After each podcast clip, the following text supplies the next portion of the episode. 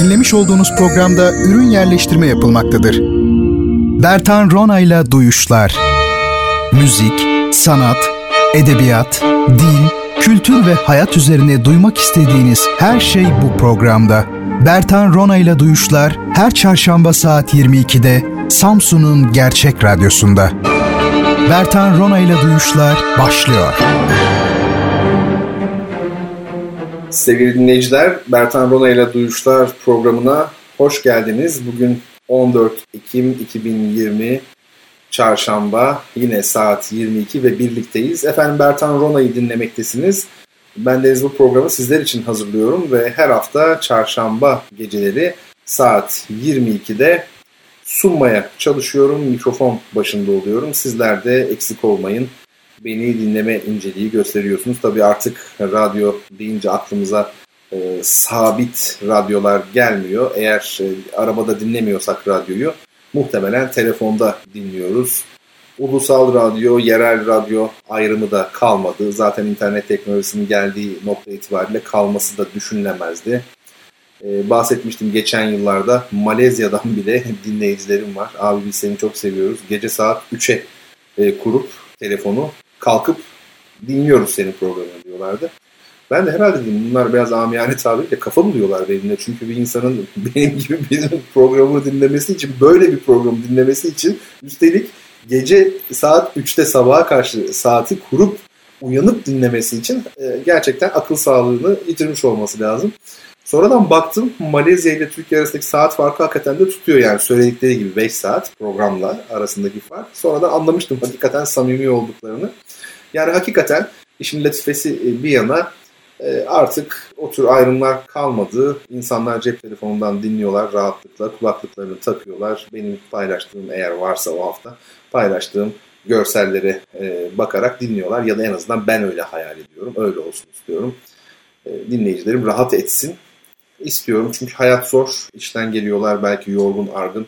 İşte işlerini ortalığı toparlayıp yemek yedikten sonra şöyle bir uzanıp e, koltuğa e, bu vakitte belki de duyuşları dinlemeyi tercih edenler var. O bakımdan e, sizlerin rahat bir şekilde dinlemenizi isterim açıkçası. Efendim Twitter'da, Instagram'da bu mecralarda hesabımız Bertan Rona'dır. Onun dışında Twitter'da Bertan Rona ile Duyuşlar adı altında da bulunmaktayız. O da kendine göre bir hesap. Duyuşlarla ilgili duyuruları yapan bir hesap. Onu belirtmek isterim. Elektronik posta adresimiz iki adet. Ya bertanrona.gmail.com ya da duyuşlar.gmail.com Onun dışında Duyuşlar programının işte 148-150'ye yakın bölümü olmuş. Ben de bilmiyordum. Dün sorduğum soru itibariyle ben de öğrenmiş oldum. Geçen hafta özür dilerim sorduğum soru kitap e, hediye etmek için sorduğumuz sorulardan birini bu şekilde değerlendirdik. Yani Duyuşlar programı e, kaç haftadır yayın yapmaktadır? Kaç bölüm yapmıştır yani şeklinde. Haftaya da bölüm farklı şeyler. Çünkü yapamadığımız haftalar da olduğundan tabii haftalara baktığınızda daha uzundur ama bölüm sayısı daha azdır. 147 mi 148 mi yani neyse bugün e, veya haftaya 150 olacak. E, bu bölümleri dinlemek istiyorsanız 150 bölümü e, SoundCloud'da hepsi var. Spotify'da da zannediyorum hepsi var ya da olmak üzere. E, bunları sizlere duyurmak isterim. Twitter'dan takibiniz önemli çünkü bu programda yine sizlere soru soracağım iki adet soru. Bu soruları doğru olarak cevaplayan ilk kişi olursanız sizlere kitabınızı göndereceğiz. Twitter üzerinden mention olarak cevaplıyorsunuz. Instagram'dan da zaman zaman görseller paylaşıyorum. Bu iki mecra o bakımdan önemli. Takip etmenizi öneririm.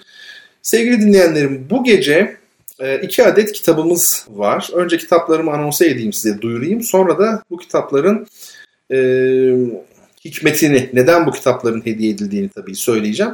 İlki aslında bir nota kitabı. Piyano eşlikli 10 türkü 6 sözsüz şarkı. Bakın bir şey öğrenmiş olduk. Sözsüz şarkı diye bir şey varmış. Bu bir formdur. Sözsüz şarkı form bilgisi eğitiminde dersinde öğretilir. Sözsüz şarkılar diye.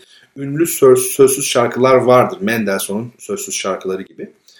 Ee, piyano eşlikli 10 türkü 6 sözsüz şarkı Uğur Türkmen'in besteleri. Ee, bir bunu hediye edeceğiz. Yani nota kitabı hediye ediyoruz bu hafta tıpkı geçen hafta olduğu gibi.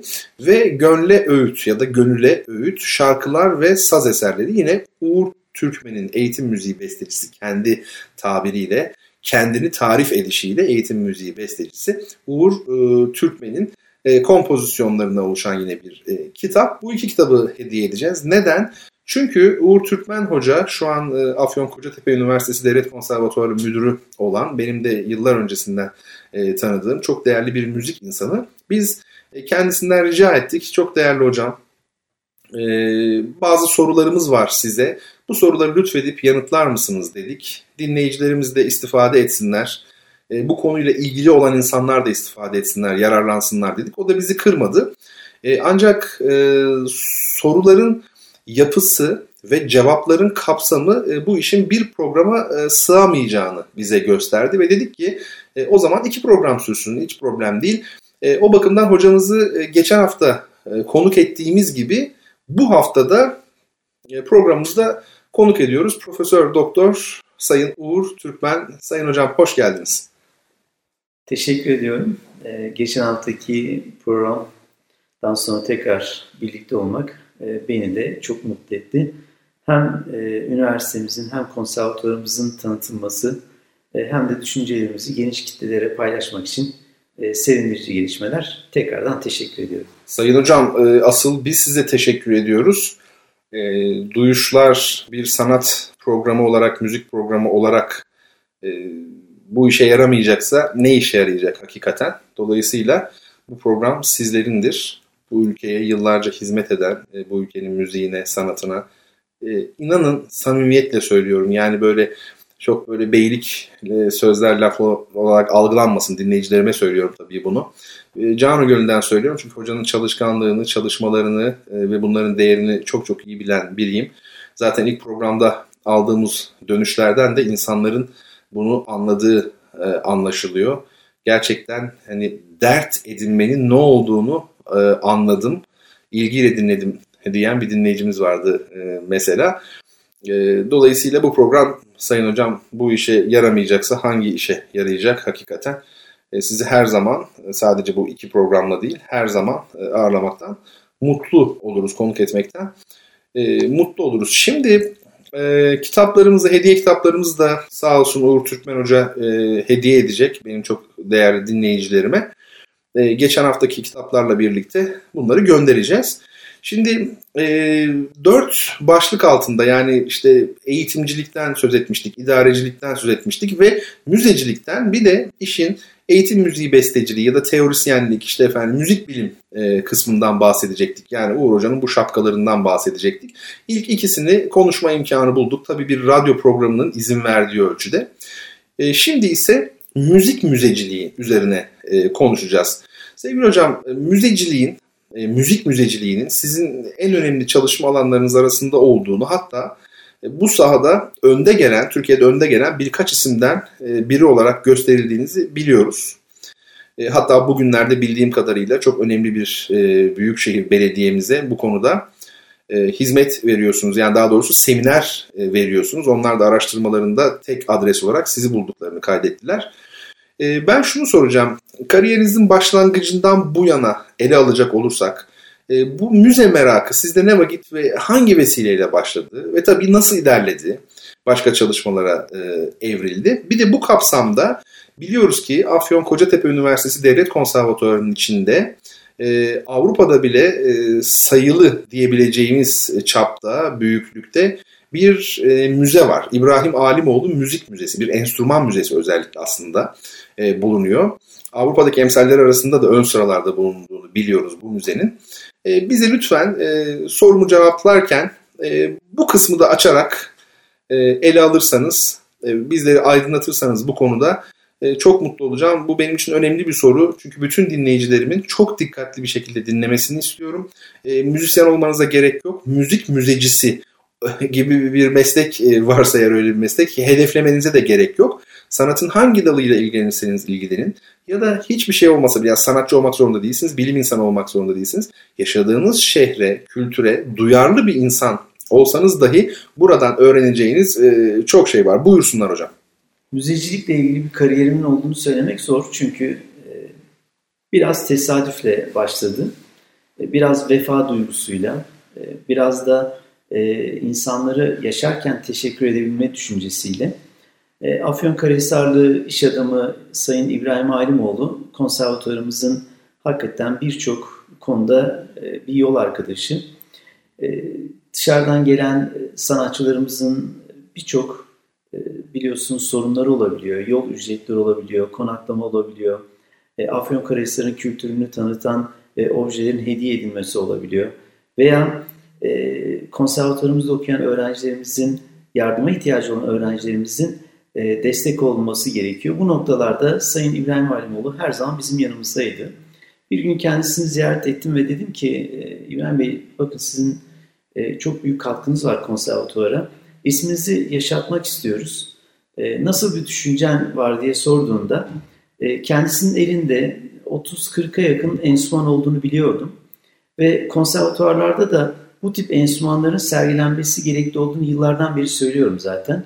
Örneğin Chopin Akademi'de bu vardır. Azerbaycan'da vardır. Dolayısıyla konservatuarların e, ve üniversitelerin böyle sanat müzeleri, etnografik müzeleri, müzik müzeleri olduğu e, bilinci içerisinde dedim ki kendisine konservatuarımızın bir köşesinde bir yer ayıralım ve buraya bir İbrahim Halimoğlu koleksiyonu veya e, müzik müzesi adıyla bir yola çıkalım. Kendisi mutlu oldu. Tabii bu kararı kendim veremezdim.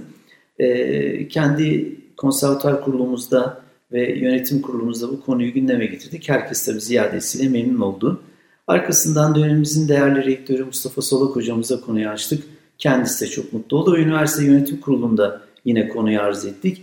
Üniversite yönetim kurulu konuyu destekleyince biz konservatuarımızın büyükçe bir sınıfında güzel dolaplar yaparak İbrahim Alimoğlu'nun e, elindeki 35-40'a yakın enstrümanı e, orada toplamaya başladık. Güzel de oldu esasında. E, o dönemde yine konservatuarımızda çalışan Burhan Kul isminde çok değerli bir sanatçı arkadaşım vasıtasıyla Wolfgang Ott adıyla hepimizin artık hafızalarında yer eden çok değerli bir fizik bilimciyle tanışmış olduk. Wolfgang Ott yıllarca e, sevgili eşi Heidi ile birlikte tüm dünyayı dolaşmış. Dolaştığı yerlerde e, etnomüzikolojik olarak ve müzikolojik olarak e, değerli objeler toplamış. Kendisi de çok çok iyi bir müzisyen. Ve yıllar tahminim 50 yıl boyunca biriktirmiş olduğu enstrümanları, müzik objelerini kendi evinde depolamakta ve sergilemekteydi. E, biz Burhan Kul aracılığıyla kendisiyle tanışınca İbrahim Bey'e konuyu arz ettik ve Burhan Kul e, birkaç arkadaşıyla İbrahim Bey ile birlikte Almanya'da kendisini ziyaret ettiler. Biz kendisini Türkiye'ye davet ettik. E, burada belediye başkanımızla, rektörümüzle tanıştırdık. Konservatuarımızın, üniversitemizin, İbrahim Bey'in ciddiyetini gördükten sonra da Sayın Wolfgang Ott elindeki tüm enstrümanları bir bedel İbrahim Alimoğlu'na ve Afyonkarahisar'a böylece hediye etmiş oldu. Bu bizi ziyadesiyle memnun etti. Bu konuda ben e, birkaç isme özellikle çok teşekkür etmek istiyorum. Sevgili Burhan Kula, çok değerli büyüğümüz, iş adamı Sayın İbrahim Alimoğlu'na, e, bu noktada bizi sürekli destekleyen, destekleyen Mustafa Solak hocamıza ve o dönemki çalışma arkadaşlarına, e, yine o dönemde belediye başkanımız olan Burhan Nettin Çoban Beyefendi'ye hakikaten bu bir birliktelik içerisinde oluyor. Yani bir kişinin başarısı olarak görmüyorum ben bunu. Dolayısıyla biz de o dönemde konservatuarda yönetici olduğumuz için çok çok mutlu olduk. Yine İbrahim Halimoğlu'nun desteğiyle konservatuarımızın koridorlarına yaklaşık 200'e yakın e, dolap e, yapıldı ve bu enstrümanlar çok çok çok zorlu şartlar altında Almanya'dan Türkiye'ye ve Afyonkarahisar'a getirildi. Açılış sabahı e, gecesinden sabahına kadar çok ciddi çalışmalar yapıldı. Bu konuda gönüllü öğrencilerimize de çok çok teşekkür ediyoruz. Çok görkemli bir açılışla e, Türkiye'nin sayılı müzik müzelerinden biri haline geldi. Sonrasında tabii ki biz de konservatuar ve konservatuar dostları, çalışanları ve dostları olarak tüm Türkiye'yi dolaştık ve çok güzel objeler, çok güzel bağışlar aldık.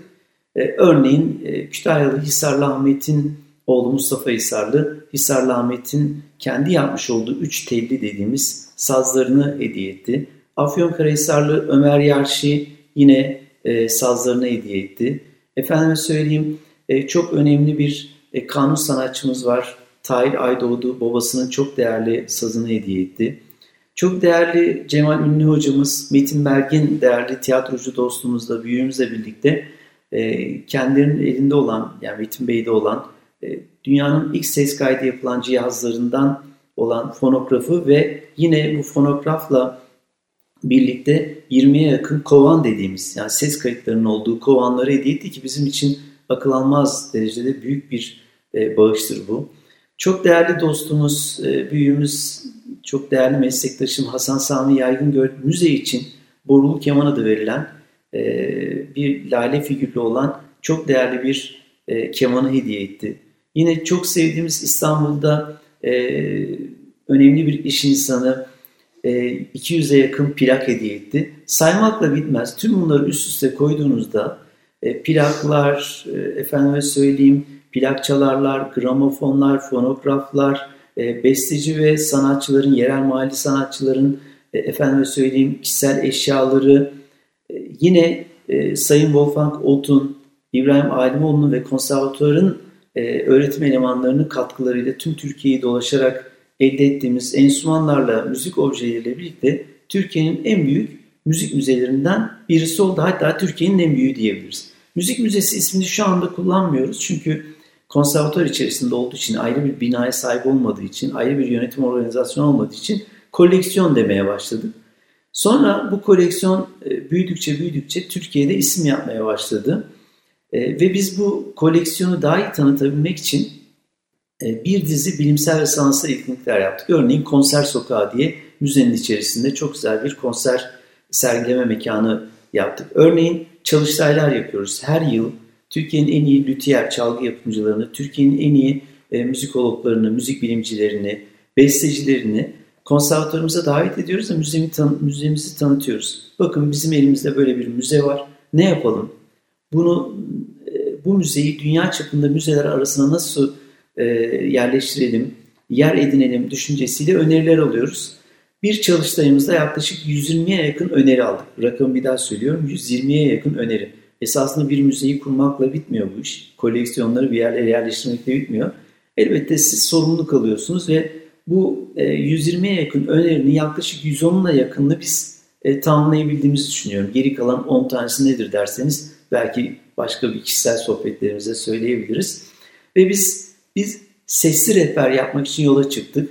Yine bu konuda üniversitemizin değerli rektörü e, Mustafa Solak hocamıza ve e, bilimsel araştırma projeleri koordinasyonda yine o dönemde çalışan e, değerli bilim insanlarına, yöneticilerine teşekkür ediyoruz. Tematik proje desteği verdiler ve biz müzemizde bulunan tüm çalgıların sesli rehberini yaptık. Siz müzemizi ziyaret ettiğimizde herhangi bir e, enstrümanın yanına geldiğinizde, örneğin Hisarlı Ahmet'in 3 tellilerini e, yanına, dolabının yanına geldiğinizde telefonunuzu çıkarıp karekod sistemi içerisinde okuttuğunuzda bu 3 tellinin Türkçe ve İngilizce olarak açıklamasını e, dinleyebiliyorsunuz, e, videosunu seyredebiliyorsunuz, tınılarını duyabiliyorsunuz. Hakikaten bizim için çok çok güzel. Kolay değil tabii yaklaşık 2 yıl çalışıldı.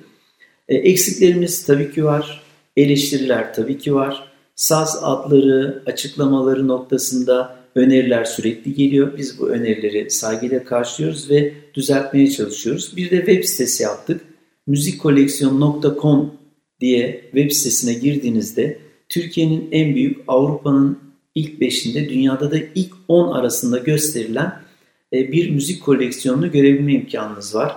Tematik bir koleksiyon değil bu. Dünyanın 5 kıtasından 500'e yakın objeyi görebiliyorsunuz. Peki e, çok mu önemli bu müzeyi kurmak?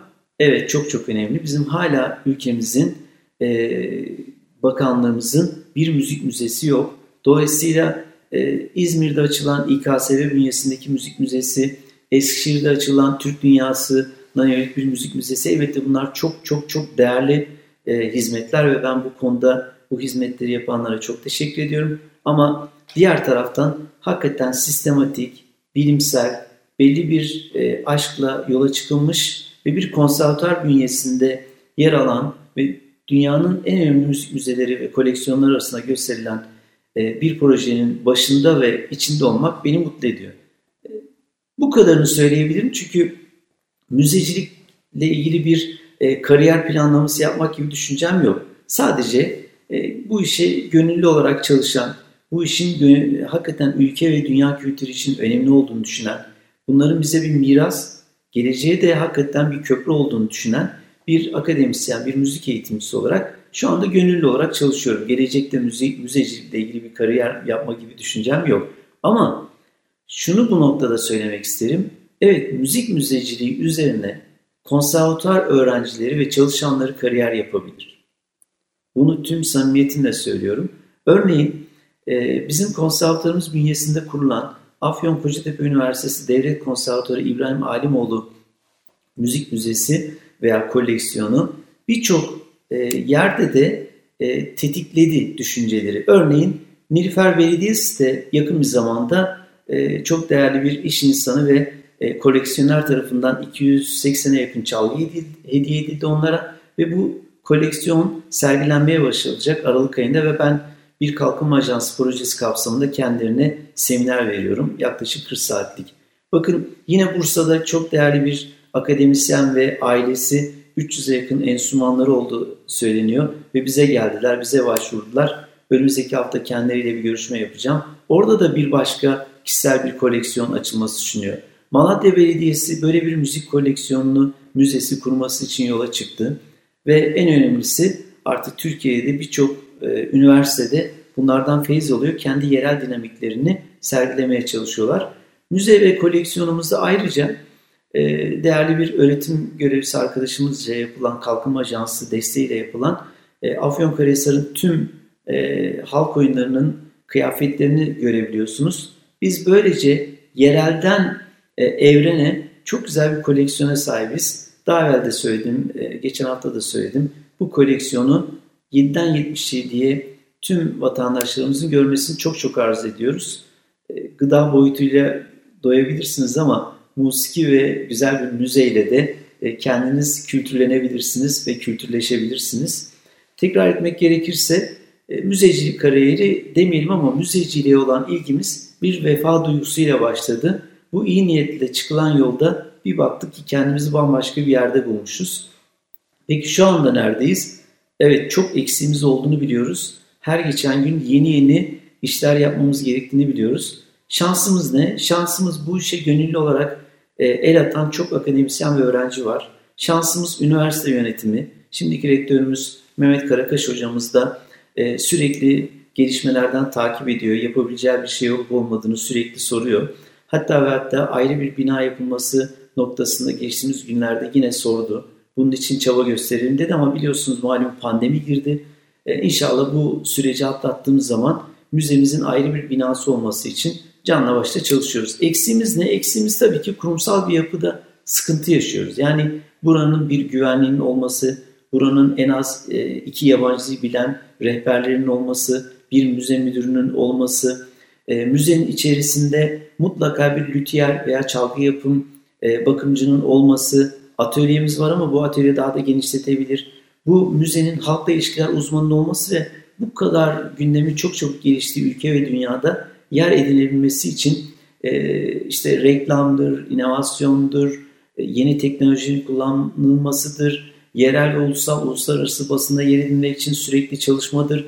E, akıl almaz derecede bir sistem kurup bu sistemin işletilmesi gerekiyor. Peki bunu şu anda yapabiliyor muyuz? Yapamıyoruz. Ee, belki bu noktada bizi dinleyenler e, özellikle bürokratlar da olursa çok memnun olurum dinliyorlarsa e, bu müzenin artık ayrı bir sistemi, organizasyon şemasının kurulması gerekiyor. E, biz amatörce bu işe yaklaştık, amatörce devam ediyoruz ve bir aşkla devam ediyoruz. Profesyonel bir şekilde yürütülmesinin zamanı geldi de geçiyor. E, tamam şu anda çok değer veren bir rektörümüz, bizi destekleyen bir iş adamımız, efendim söyleyeyim, gönüllü olarak çalışan, hatta ve hatta aileleri de söyleyeyim, aileler, öğrenciler, akademisyenlerimiz var ama e, bu işi biraz el yordamından çıkarıp tamamen sistematik ve akılcı, çağdaş e, bir hale getirmek gerekiyor. Şu anda bu noktaya doğru gidiyoruz gibime geliyor. Uğur Hocam siz aynı zamanda yeni yapılmakta olan ee, Türkiye Müzik Müzesi kurucu kurul üyesi olarak görev yapmaktasınız.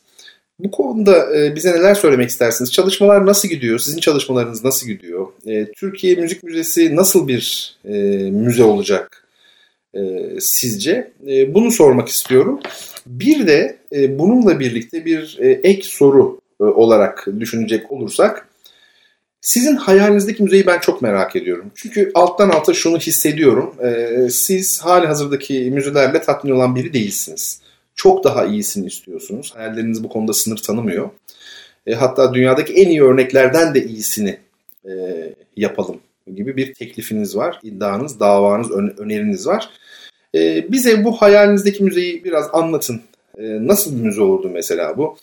E, veya sizin mesela müze yapmak isteyeceğiniz mekanlar, koleksiyonlar e, var mı hocam? Ne dersiniz? Sevgili Bertan, e, tabii ki müzik müzeciliği ve koleksiyonerliği üzerine kurucu olarak da, gönüllü olarak da yer aldığınızda ister istemez işin içine tamamen girmiş oluyorsunuz. Örneğin bir tematik proje, bağ projesi yaptığımda hakikaten bu işin çok zorlu olduğunu gördüm ve işin uzmanlarını aradım. Ve karşıma şu çıktı. Maalesef ülkemizde müzik müzeciliği üzerine bir uzman yok. Böyle bir şey olmadığı zaman ne yapıyorsunuz? Kendiniz el yordamıyla aklınız erdiğince bir akademisyen bakış açısı, e, açısıyla e, bilgilerinizi ve öğrendiklerinizi sistematize ederek e, yola çıkıyorsunuz. Elbette yola çıktığınızda hatalarınız da olacak, eksikleriniz de olacak ama mutlaka üretim merkezli, üretim odaklı çalışıyorsunuz bu süreçte. İşte BAH projesi yaptık. Bunun arkasında bu müzemizi ve koleksiyonumuzu ülke ve dünyada çapında tanıtmak için başka çalışmalar da yapmamız gerekiyordu. Neydi? Konserler yapıyoruz. Müzemizi ziyaret edenlere tanıtıyoruz. Sesli rehber yapıyoruz. Efendim söyleyeyim, çalıştaylar, konferanslar, seminerler sürekli yapıyoruz. Ve bildiriler de yapılması gerekiyor. Nedir? İşte ulusal ve uluslararası sempozyum kongrelerde müzemizi tanıtıcı e, ne yapıyoruz? Bildiriler sunuyoruz. Tüm bu süreçte ülke çapında da tanımlaya başlıyorsunuz. Müzik müzeciliği, çalgı koleksiyonerliği, efendim müzik koleksiyonerliği veya bir e, koleksiyon olan birisi sizi arayıp bulmaya başlıyor. Veya bir proje yapılacaksa hocam bize bu konuda yardımcı olabilir misiniz diyor. Ama peşinden söyleyeyim ben e, sınırlı sayıda bilgiyle karşılarına çıkacağımı söylüyorum. Çünkü hakikaten bu alanda bir uzman bulmakta zorlanıyoruz. Kimse olmayınca da tabii ki siz yapıyorsunuz. Şu andaki e, bu bahsetmiş olduğum kurulda da bu şekilde yer aldık. Evet Türkiye'de bir müzik müzesi kurulması çalışması yapılırken Afyon akla geldi. Afyon'da da Uğur Türkmen akla geldi. E, biz de seve seve devletimizin vermiş olduğu görevi yerine getireceğimizi söyledik. E, bilgi ve tecrübelerimizi bu kurulda paylaşıyoruz. Esasında çok çok önemsiyorum e, bu müzik müzesi kurulması çalışmasını. Yılların hayaliydi. E, tüm dünyada olduğu gibi gönlümde binlerce çalgının olduğu, efendime söyleyeyim sesli rehberlerin olduğu, yerel dinamiklerin olduğu, organizasyon şemasının çok çok çok güzel ve örnek alınabileceği, güvenliği, rehberi, efendim söyleyeyim, e, teknolojinin son teknolojilerin kullanıldığı, yerelden evrene dünya üzerindeki tüm kültürlere ait müziksel sadece enstrümanların değil objelerin yer aldığı devasa bir müze hatta içerisinde 100 kişilik, 300 kişilik, 500 kişilik konser salonlarının olduğu, satış reyonlarının olduğu, engellilere yönelik çok ama çok güzel ortamların yaratıldığı, çocuklara yönelik atölye çalışmalarının yapılabileceği, eğitim faaliyetlerinin yapılabileceği, küçükten büyüğe e, ortamların yer aldığı, hatta ve hatta ailece kültürlenebilecek ortamların yer aldığı, anne, baba, çocuk, anneanne, babaanne, e, kardeşler arasındaki iletişimleri güçlendirebileceği, dünyadaki tüm müzik kültürlerinin orada sergilendiği veya e, tınılarının duyulduğu, görsellerin görülebildiği bir ortam olduğu devasa bir müzik müzemiz bence Türkiye'ye yakışır. Çünkü Fahri Işık hocamızın çok güzel bir kitabı var biliyorsunuz. Uygarlık Anadolu'da doğdu diye. Bu kadar güzel medeniyetlerin olduğu, bu kadar güzel uygarlıkların olduğu bir toprakta, Anadolu toprağında devasa bir müzik müzesinin olması hem bize yakışır, binlerce yıllık kültüre sahip e, milletimize yakışır. Hem bir topraklarda yaşayan e, sadece Türklere değil diğer milletlerindeki e, vatandaşlarımıza da yakışır hem de dünyaya örnek olur diye düşünüyorum. Peki bu yolda gidiyor muyuz? Evet, şimdi bu çalışmalardan bir tanesi İstanbul'da Atatürk Kültür Merkezi kompleksi içerisinde olacak. Belki şu anda bir adım oluyor bu. E, Türkiye Müzik Müzesi. Burada kurucu e, üyelerden bir tanesi e, sensin biliyorsun. Bir tanesi de benim. Çok değerli Turan Sayar arkadaşımız, hocamız orada. Ayhan Sarı hocamız orada.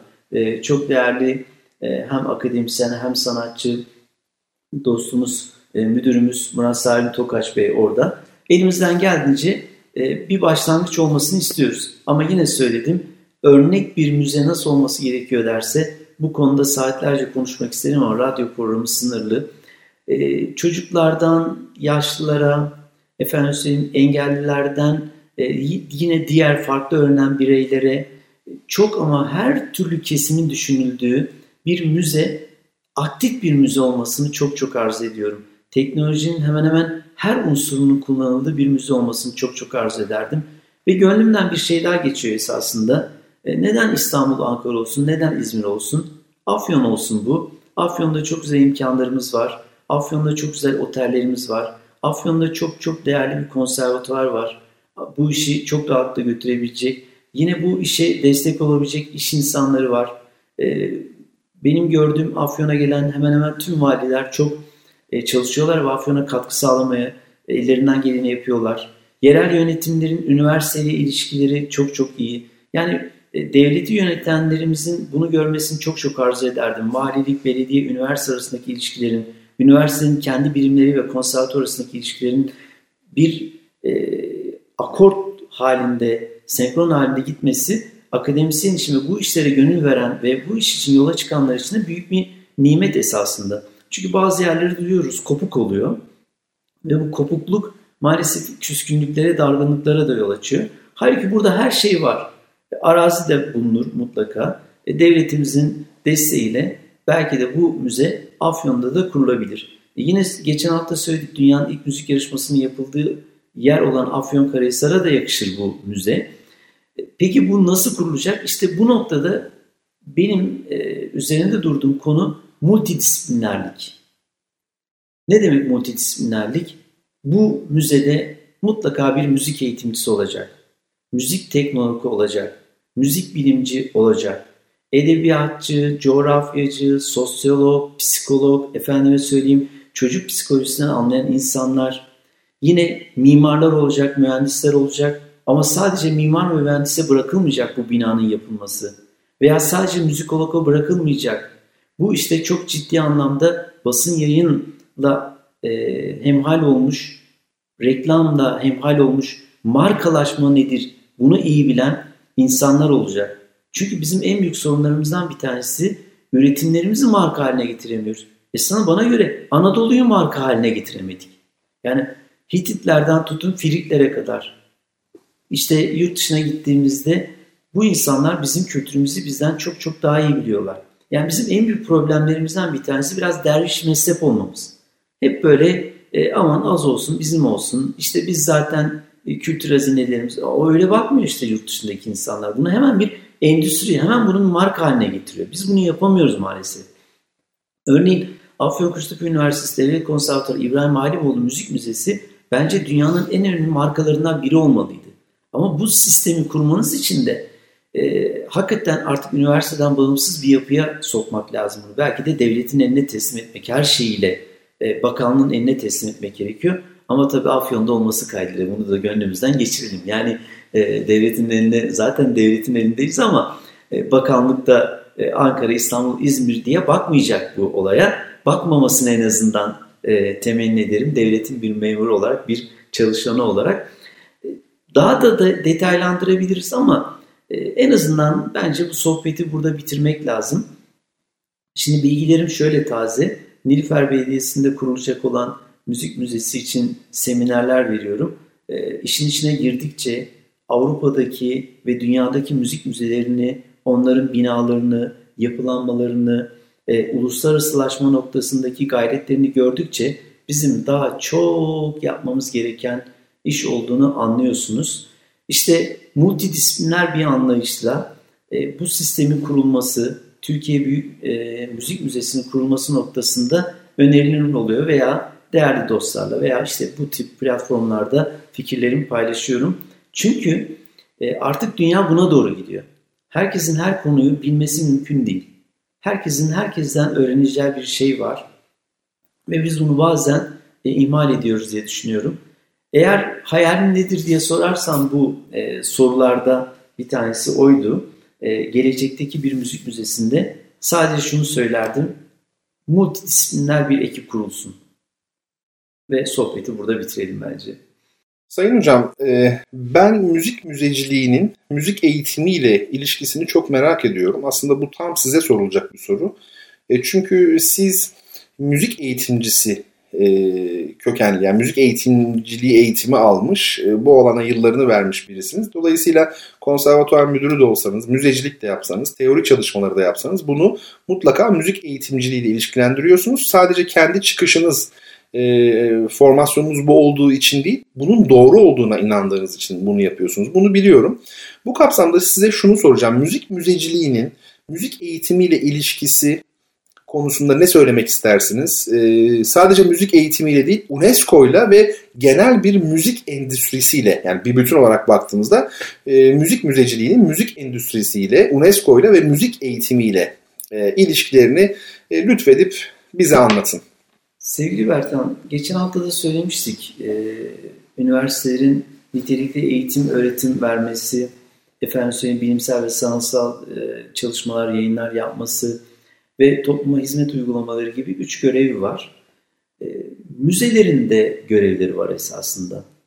Nedir o? Bunları bağlamaya çalışırsak, biraz tabii kendi alanımızda konservatuar eğitimiyle, müzik eğitimiyle bağlamaya çalışalım. Biliyorsunuz ülkemizde amatör müzik eğitim veriliyor doğumdan ölüme. Genel müzik eğitim veriliyor anaokulundan lise sona ve profesyonel müzik eğitim veriliyor. Konservatuarlar, güzel sanatlar fakülteleri, güzel sanatlar liseleri, eğitim fakültesi, müzik öğretmenliği bölümleri gibi. Bir örnek vereyim sana. Biliyorsunuz genel müzik eğitimi ilkokul 1, 2, 3, 4, 5, 6, 7, 8, lise 1, lise 2, lise 3, lise 4'te e, verilmekte. Çok güzel müzik dersleri işlendiğini düşünüyoruz. Güzel müzik kitaplarımız var. Bu e, müzik müfredatının içerisinde müzik kültürü diye bir alan var. Öğrenme alanı var. Bu öğrenme alanında çocuklarımıza gezi gözlem yaptırılması da isteniyor. Dünya müziklerini tanımaları isteniyor. Türk müziklerinin e, tüm detayları halk müziği, sanat müziği tanınması isteniyor. Ve bu müzik türlerinin icra pratiklerinin, sahneleme yerlerinin, enstrümanların da tanıtılması isteniyor. Alın size Afyon'da bir müzik öğretmeni olsam ben müzik derslerine mutlaka mutlaka tüm öğrencilerimi bu müzeye getiririm. Türk dünyasındaki hemen hemen tüm enstrümanlar var. Uzak Doğu var. Ne bileyim e, Avrupa'nın hemen hemen tüm enstrümanları var. Asya var, Afrika var, Orta Doğu var. Dolayısıyla e, bakın müzik kültürü öğrenme alanı için akıl almaz bir fırsat. Ne kadar güzel değil mi? Dolayısıyla siz e, müzik öğretmeni olarak vermiş olduğunuz dersin önemli hedeflerinden bir tanesini burada bu müzeyi ziyaret ederek gerçekleştirebilirsiniz. Peki yapan müzik öğretmenlerimiz var mı? Elbette var, mutlu oluyoruz. Bir diğer nokta, biliyorsun biz amatör çalgıcılar festivali yapıyoruz. Hep keman ve piyano üzerine yoğunlaşıyor çocuklarımız. Halbuki bizim klasik kemençemiz var, tamburumuz var, udumuz var, neyimiz var, bağlamamız var, kabak kemanemiz var. Değil mi? E, sayısız çalgımız var. Bu çalgı çeşitliliğindeki e, daha da artırabilirsiniz. İşte siz amatör müzik eğitimi alan bireyleri e, buraya davet ettiğiniz bu müzeyi gezdirdiğinizde belki onların farklı farklı çalgıları çalma isteklerini de artırabilirsiniz. Mızraplı çalgıları çalan bir amatör müzisyen mızraplı çalgıları ailesinden, yaylı çalgıları çalan bir amatör müzisyen, yaylı çalgılar ailesinden diğer enstrümanları da çalma isteği artabilir, merakı artabilir. Ve belki de e, farklı müzik türlerine, coğrafyalardaki e, tınıları da kendi çalgısında çalmak için heves edebilir. Çok önemli bir konu UNESCO, müzik müzelerinin, daha doğrusu müzeciliğin e, önemsiyor ve Yüksek Öğretim Kurumu'na böyle bir yazı yazdı müzecilikle ilgili faaliyetlere, müzecilikle ilgili yayınlara, müzecilikle ilgili çalışmalara değer verin dedi. ve biz bu konuda önce olduğumuz için Türkiye'deki birçok üniversite arasında önce olduğumuz için çok çok mutluyuz. Neden? UNESCO'nun YÖK'e tavsiyesi, YÖK'ün de üniversitelere tavsiyesi biz zaten gerçekleştirmiş olduk. Dolayısıyla UNESCO'nun da e, bu tavsiyesinin gerçekleşmesi bizi ziyadesiyle mutlu etti. Endüstri boyutu akıl almaz bir boyut. Hangi birini anlatsanız, hangi birini ele atsanız karşınızda e, müzecilikten faydalanabileceğinizi görüyorsunuz. Bakın müzecilikte istihdam sağlayabilirsiniz. Biliyorsun müziğin bazı işlevleri var. Ekonomik, kültürel, bireysel, toplumsal, eğitimsel diye. Siz bu işlevlerin her birini müze sayesinde yerine getirebilirsiniz. İstihdam yaratabilirsiniz. Bireyleri müzedeki tüm o realitesiyle, genişliğiyle, gerçekliğiyle müzik eğitiminin hemen hemen birçok hedefini gerçekleştirebilirsiniz. Bireyleri kültürleyebilirsiniz. Bireylerin kültürlenmesini ve kültürleşmelerini de sağlayabilirsiniz. Değil mi? Diğer toplumların kültürlerini öğrenerek onlara karşı bir empati, onlara karşı bir sempati kurmalarını geliştirebilirsiniz. Dolayısıyla e, bu müzede şöyle bir düşünüyorum ki birçok sektörü tetikleyen bir gerçeklik, bir realite var. Nedir o? Bakın müze için geldiğinde müzeyi ziyarete gelenlere bu enstrümanların küçük objelerinden hediye edebilirsiniz. Müze ile ilgili kartlar yapabilirsiniz, kalemler, silgiler, tişörtler yapabilirsiniz. Bakın ne oldu? Bir sanat tasarımı, sanat tasarım endüstrisini tetiklemiş oldunuz siz. Bakın burada konserler yapıyorsunuz. Yurt dışı ve yurt dışından birçok sanatçı müze içerisinde konserlere katılıyor. E ne oluyor? Bakın otobüsçü kazanıyor, e, diğer yeme içme sektörü kazanıyor, konaklama sektörü kazanıyor. Müzeyi ziyarete gelen turlar olmaya başladı. Geçtiğimiz yaz yaklaşık 3-4 tur ve bunlar 40-50 kişilik gruplar halinde elbette termal için geliyorlar, elbette frikya için de geliyorlardır ama bir grup vardı ki işlerinden özellikle Recep Bey'e ben burada teşekkür ediyorum. Soyadını şimdi tam hatırlayamadım ama İstanbul'dan hocam dedi ki biz sadece ve sadece müze için geldik. Yaklaşık 60 kişilik bir gruptu. E, çok güzel bir otelde reklam olmasın için söylemeyeyim. Çok güzel bir otelde konakladılar. Bizim müzemizi akşama kadar gezdiler. Yani hemen böyle 10 dakika 10-15 dakikada bitirmediler. Ne oldu bakın İstanbul'dan buraya gelmeleri, efendim söyleyeyim otelde konaklamaları, e, Afyonkarahisar'ın güzel lezzetini e, tattıktan sonra konservatuarımızda, konservatuarımızda güzel bir müzik dinletisi oldu. Birçok sektör harekete geçmiş oldu böylece. Yine e, başka sektörlerde, basın yayın sektörleri, bu müzenin el broşürleri, kitapları, tanıtım objeleri, belgeselleri, e, efendim sinema sektörü, belgesel sektörü harekete geçiyor. Tabii biz bunu Afyon'da böyle yerel dinamiklerle yapıyoruz ama Türkiye'nin en büyük müzesini kurduğunuzda bu müzeyle birlikte endüstrinin çok geniş birçok boyutunun sinema, televizyon, reklamcılık, basın yayın, efendim web sitesi tasarımı, bu işte çalışacak olan güvenlikçiler, rehberler, e, çalgı yapım atölyesi, bu işte gönüllü olarak çalışacak insanlar hakikaten akıl almaz derecede etkisi var. Hani biraz önce söylediğimiz gibi özellikle de ekonomiye çok çok büyük katkısı olacağını düşünüyorum. İnsanlar artık elbette deniz istiyor, dağ istiyor, insanlar elbette gurme istiyor ama kültürlenmek de istiyorlar. Müzik müzeciliği bence bu konuda önemli etkenlerden bir tanesi. Değerli hocam çok teşekkür ederiz yanıtlarınız için. Tabii programımız devam edecek. Şimdi bir müzik arası vereceğiz. Ancak bu müzik arasından önce bu haftaki hediye kitaplarımızın ilkini sahibine kavuşturmak için sorumuzu soracağız. Bu soracağım soruya Twitter üzerinden e, Bertan Rona hesabına mention yazarak, etiketleyerek cevap veren ilk e, dinleyicim bu e, kitabı kazanacak. Bu gece iki kitabımız var. İlki için hemen sorumuzu soralım. Sorum çok kısa değerli dinleyenlerim. Dostoyevski'nin Budala adlı romanının ünlü kahramanının adı nedir? Budala adlı romanın ünlü kahramanını soruyorum. Ve şimdi bir müzik arasına gideceğiz. Bu müzik arasında tıpkı geçen hafta olduğu gibi e, Sayın Türkmen'in, Uğur Türkmen hocanın e, kompozisyonlarından, müzik kompozisyonlarından, bestelerinden öyle diyelim e, bir örnek dinleyeceğiz. Gayet güzel bir e, örnek. Kapanışı da aynı şekilde yapacağız. Onu da şimdiden söyleyeyim. Müziğin ardından görüşmek üzere. Müzik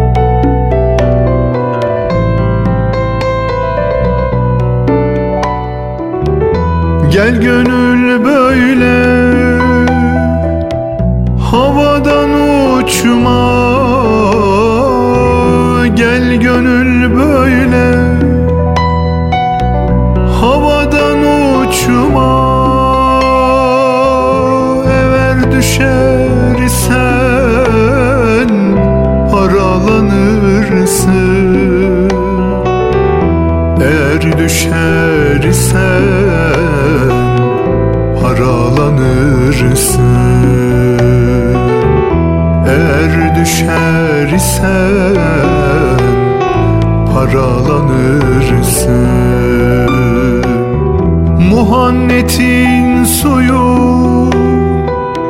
Bolsa da içme Muhannetin suyu Bolsa da içme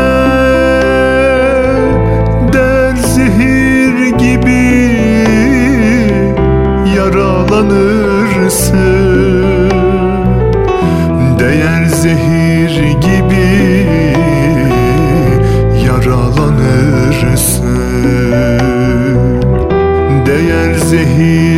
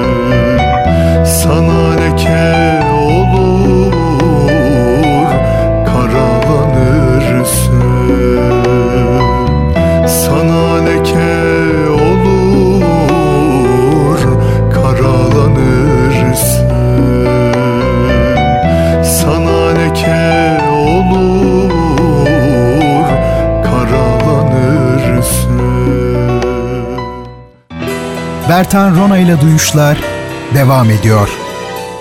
Sevgili dinleyiciler, Duyuşlar devam ediyor. Bu hafta tıpkı geçen hafta olduğu gibi e, Türk müzik yaşamının önemli renkli simalarından biri olan Uğur Türkmen'i ağırlıyoruz. Konuğumuz Sayın Uğur Türkmen. Ee, geçen hafta yarım kalmış olan sohbetimizi e, bu hafta sürdürüyoruz. Efendim e, sizlere bir soru sordum ve bu sorunun e, cevabını sizler de verdiniz.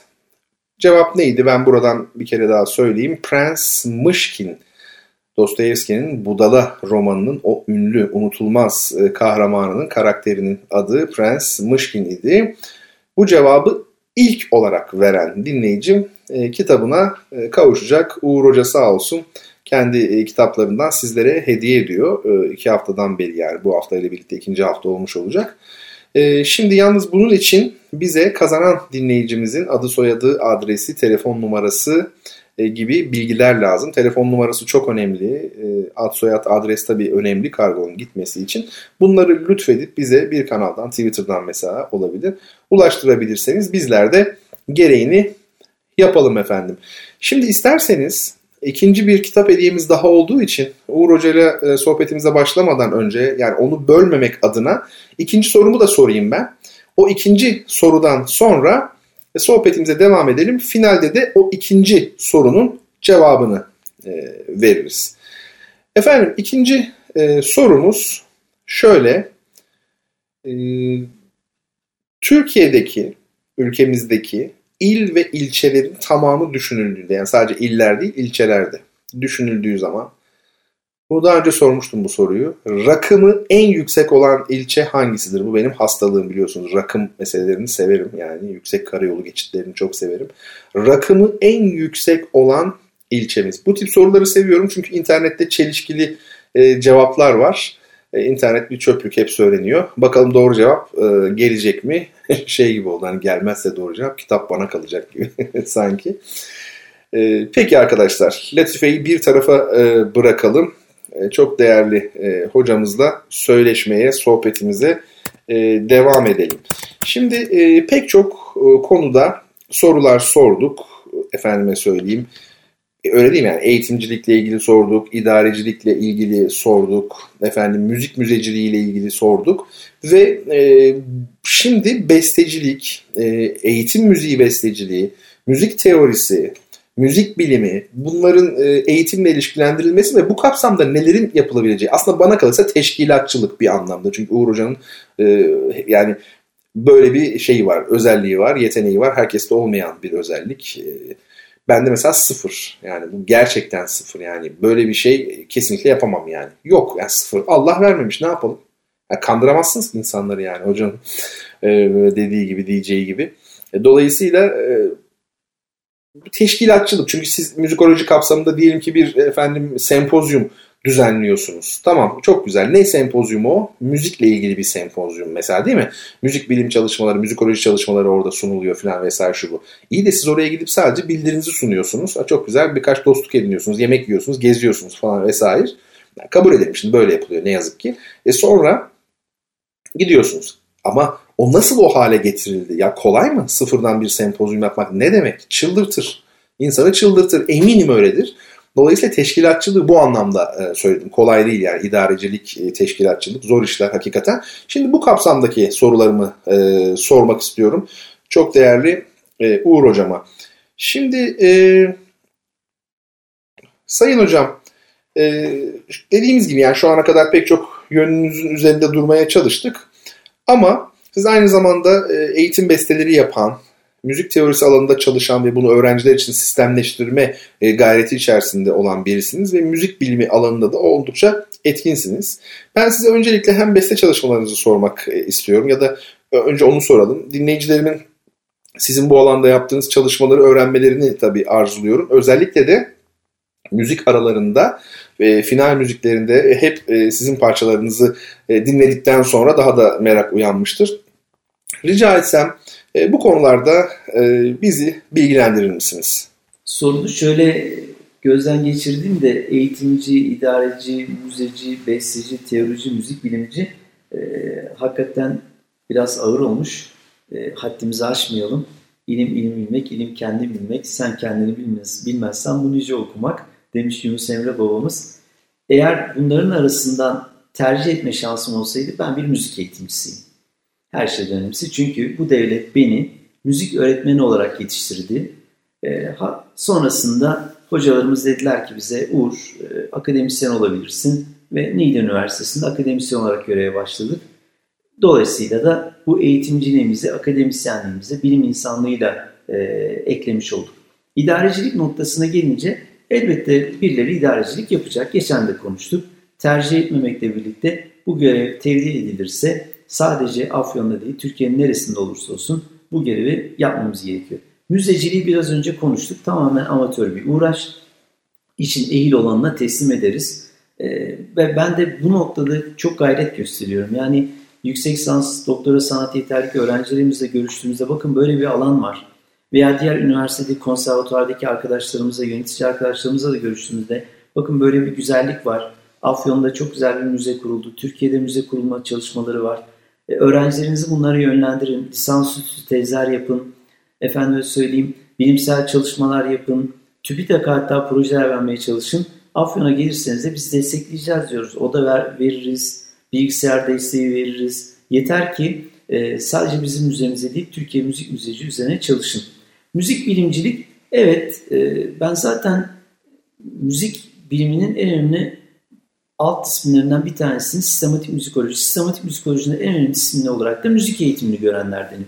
Yani müzik bilimini eğitimcilikten ayıranlardan değilim.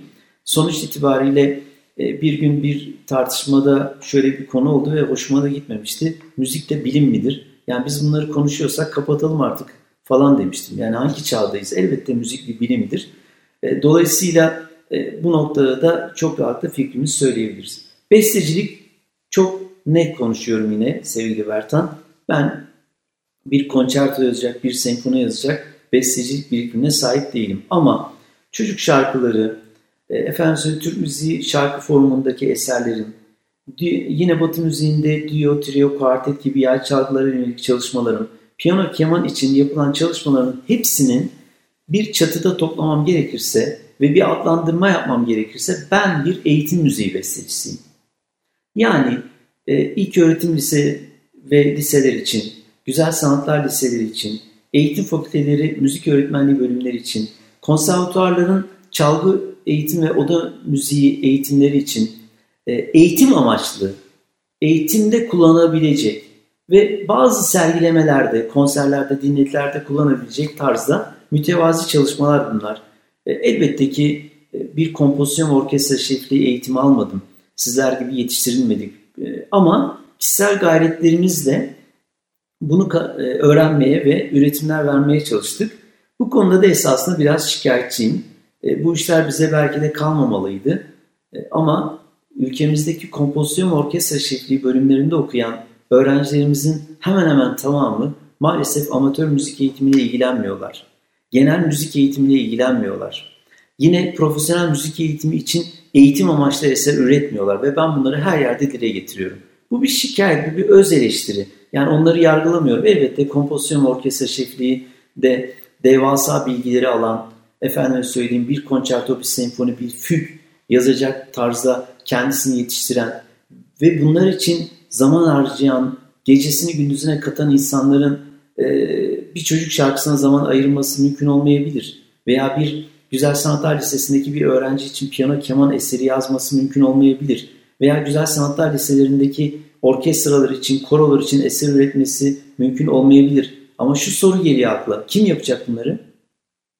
Yani bu noktada birilerinin bir adım atması gerekiyor. Kafasını gözünü yararak Mozart çalmaktansa kendi türkülerimizden bir tanesi iki sesli, üç sesli, dört sesli hale getirerek veya bu toprakların ritmik yapılarını, bu toprakların melodisini, bu toprakların makamsal yapısını e, duyurabilecek, eğitim amaçlı yine, bakın sanat yapmak amaçlı değil, Sanat başka bir olay.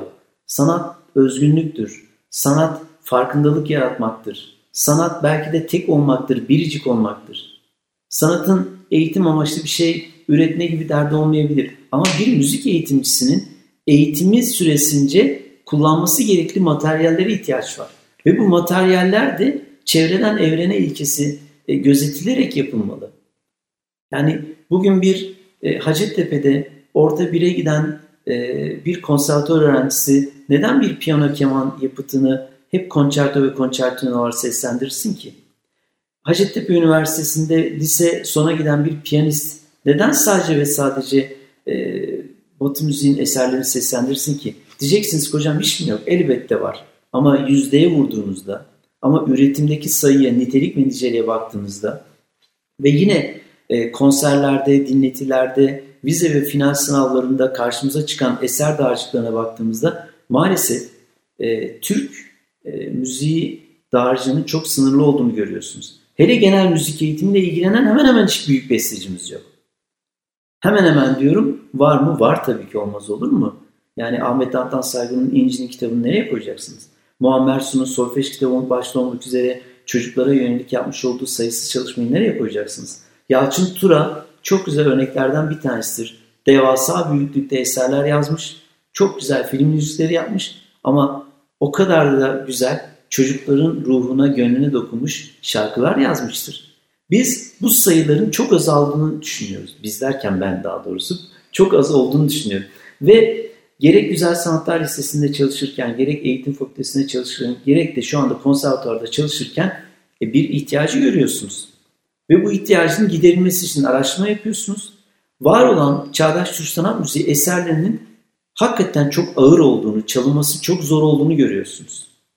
Örneğin Ahmet Adnan Saygın Demet'ini kaç tane Güzel Sanatlar Lisesi öğrencisi çalabilir? Kaç tane eğitim fakültesi müzik öğretmenliği bölümü öğrencisi çalabilir? Kaç tane ortaokul ve lise konservatuar öğrencisi çalabilir? Dolayısıyla siz de bir bu işe gönül vermiş bir insan olarak yola çıkıyorsunuz. Benim de yola çıkmam böyle oldu. Yani eğitim müziği besteciliğinin ülkemizde çok ama çok ihtiyaç olduğunu düşünüyor ve bu konuda çalışmalar yapılması gerektiğini ısrarla ısrarla söylüyorum. Peki hocam siz kendi çalışmalarınız dışında bir şeyler yaptınız mı diye sorarsan ki senle kişisel sohbetlerimizde de bunları sürekli konuşuyoruz. Evet bakın son yapmış olduğumuz projeden bahsedeyim size. EMBA yani Eğitim Müziği Bestecileri Arşivi diye proje yaptık. Ne yaptık? E, Türkiye'de hakikaten e, benim gibi birçok çalışması olan eğitim müziği bestecisi var.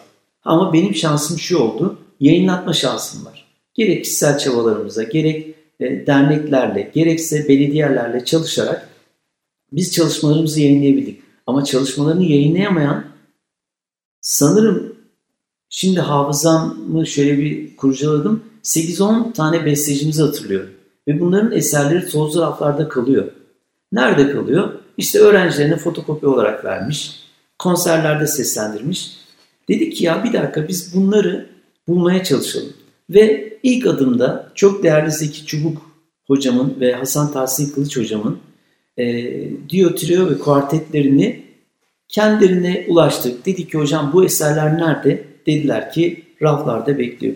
Hocam peki biz bunları ele alsak, bilgisayar ortamında bunları tekrardan bu eserlerinizi e, notalarını yazsak, sizlere göndersek, sizlerin onayından sonra e, bunları bir BAP projesi kapsamında yayınlayıp Türkiye'ye ücretsiz dağıtsa kabul eder misiniz? Çok mutlu oldular. Ve biz bu EMBA projesini gerçekleştirdik. Hasan Tahsin Kılıç hocamın ve Zeki Çubuk hocamın eserleri bilimsel araştırma projeleri koordinasyon birimi desteğiyle notaya alındı. Hepsinin tertemiz bir şekilde güzel bir kitapçıkta toplandı ve Türkiye'ye ücretsiz gönderildi. Peki ne oldu? Bakın ben size ne olduğunu söyleyeyim. Bu eğitim müziği bestecilerimizin eserlerini birçok güzel sanatlar lisesi çalmaya başladı. Eğitim fakültesi çalmaya başladı. Besteci ve eğitimcilerimizi Denizli gibi, Afyon gibi, Kütahya gibi, Bursa gibi illerdeki güzel sanatlar liseleri, diğer mesleki müzik eğitim veren kurumlar davet ettiler. Onları onurlandırdılar, çiçekler verdiler, onlara eser yönettiler. Bu insanlar tekrardan motive olmuş oldu. Ve en önemlisi eserleri tozlu raflarda kalmamış oldu. İnanıyorum ki daha böyle birçok bestecimiz var. En azından böyle bir misyon üstlenmiş olduk. Yine söylüyorum besteci tırnak içinde ben bir besteci değilim, eğitim müziği bestecisiyim. Çalışmalarımda eğitim amaçlı yapılmış çalışmalardır. Teorici, teorici de tabii ki e, gönlüm isterdi ki bu işin temelinden gelelim. E, o da değiliz çünkü e, biz bir müzik eğitimi içi içerisinde teori solfej derslerini yürütüyoruz. Yani teorici dediğin Türev Berki'dir. Teorici dediğiniz Yalçın Tura'dır. Yani anlatabiliyor muyum? Bunlar hakikaten geleneği, göreneği, tarihini, sosyolojisini, psikolojisini en ince detaylarıyla bilen insanlarımız, hocalarımız, akademisyen, duayenlerimiz. Yani böyle bir iddiada bulunursak şahsen hem mesleğe hem teoriciliğe hem müzik bilimciliğe biraz haksızlık etmiş oluruz. Sonuç itibariyle insanın kendisini bilmesi gerekiyor. Yani ne yaptığınızı, ne yapamadığınızı, ne çaldığınızı, ne çalamadığınızı, ne söylediğinizi, ne söyleyemediğinizi rahatlıkla dile getirmeniz gerekiyor. Çünkü e, kandırmanız mümkün değil insanları. Yani bir basketbolcu olursunuz, atarsınız, basket topu girmez, tüh ya dersiniz, bugün şansım yoktu, girmedi falan. E, dünyanın en büyük basketçileri bile, işte Kobe Bryant ne yaptı? E, mekan cennet olsun diyelim. E, 81 sayı attığı oldu değil mi bir maçta? Ama bazı maçlarda e, çok az sayıda da kaldı oldu. E, dolayısıyla ama e, öğrenciyi karşınıza pırıl pırıl, genç, zeki öğrenciyi karşınıza alıp ben bir besteciyim dediğinizde olmaz. Yani sizin ürettiklerinize bakar. Son olarak da elbette ki bu konuda biraz kendimi şanslı hissediyorum. En son bir yayın evi tüm üretimlerini, eğitim müziği besteciliğine ait tüm üretimlerini 6 e, kitaplık bir set halinde yayınlamayı kabul etti. Bu da hakikaten e, belki benim çoluğuma, çocuğuma, benle birlikte çalışan meslektaşlarım, arkadaşlarıma bırakabileceğim büyük bir e, hatıra olarak görüyorum. İnşallah 30-40 yıl, 50 yıl sonra da bunlar eğitim amaçlı çalınmaya devam eder. Sayın Hocam bir başka sorum ise müzik e, teorisini, bu alanda yapılan çalışmaları e, bir müzik eğitimcisi refleksiyle belki öğrenciler için e, sistemleştirmek, daha işlevsel hale getirmek. Ben sizin bu yönde çalışmalarınız olduğunu biliyorum. E, hatta dinleyicilerime e, söyleyeyim. Biz tabii hocamla aynı kurumdayız. Ben kendisine müracaat ettim. Şimdi bu her okulun bir geleneği vardır. Umarım vardır yani öyle söyleyeyim. Bir geleneği vardır, bir sistemi vardır, işlediği müfredatı vardır. Çünkü bu öğrenci profiline göre de değişir. Okulun hoca kadrosuna göre de değişir değil mi? Bir takım parametreler vardır. E, ben hani kibarlık yapmak, e, adaba uymak için değil, gerçekten bunun doğru olduğuna inandığım için hocaya sorma gereği duydum. Yani hocam e, şu şu şu dersler, yani bu dönem benim vereceğim mesela şu şu şu dersler bugüne kadar nasıl yapıldı? Bana gelecek olan öğrencilerin hazır bulmuşluk durumları nedir? Efendime söyleyeyim. Siz bu konuda bir tercihiniz var mı? Bir isteğiniz var mı benden? E, böyle olmak gerekir, açık olmak gerekir. Bu kapsamda e, hocamla uzun uzun bir e, konuştuk. Bana öğrenci profilini uzun uzun anlattı. Yani hakikaten bunlar konservatuarlarımıza hiç alışkın olmadığımız şeyler. Bir konservatuar müdürünün, belki yani şimdi burada yanımda söylüyorum hocaya ama gerçek. Yani bir dekanın yeni gelen bir hocaya öğrenci profilini anlatması, şu derse şöyle bir hazır olmuşlukla gelecekler size, şu derse şunları öğrenmiş olarak gelecekler biz e, bu dersi anlatırken şu yöntemi uyguladık. Daha önce şöyle bir yarar aldık. Buradaki öğrencilerin durumu budur gibi. E, çok detaylı sağ olsun anlattı. Orada çok dikkatimi çekmişti. Ben bugüne kadar açıkçası onu hiç düşünmedim böyle bir şeyi. E, halbuki ben teorinin içinde biriyim. Yani çok erken yaşlarımdan itibaren neredeyse.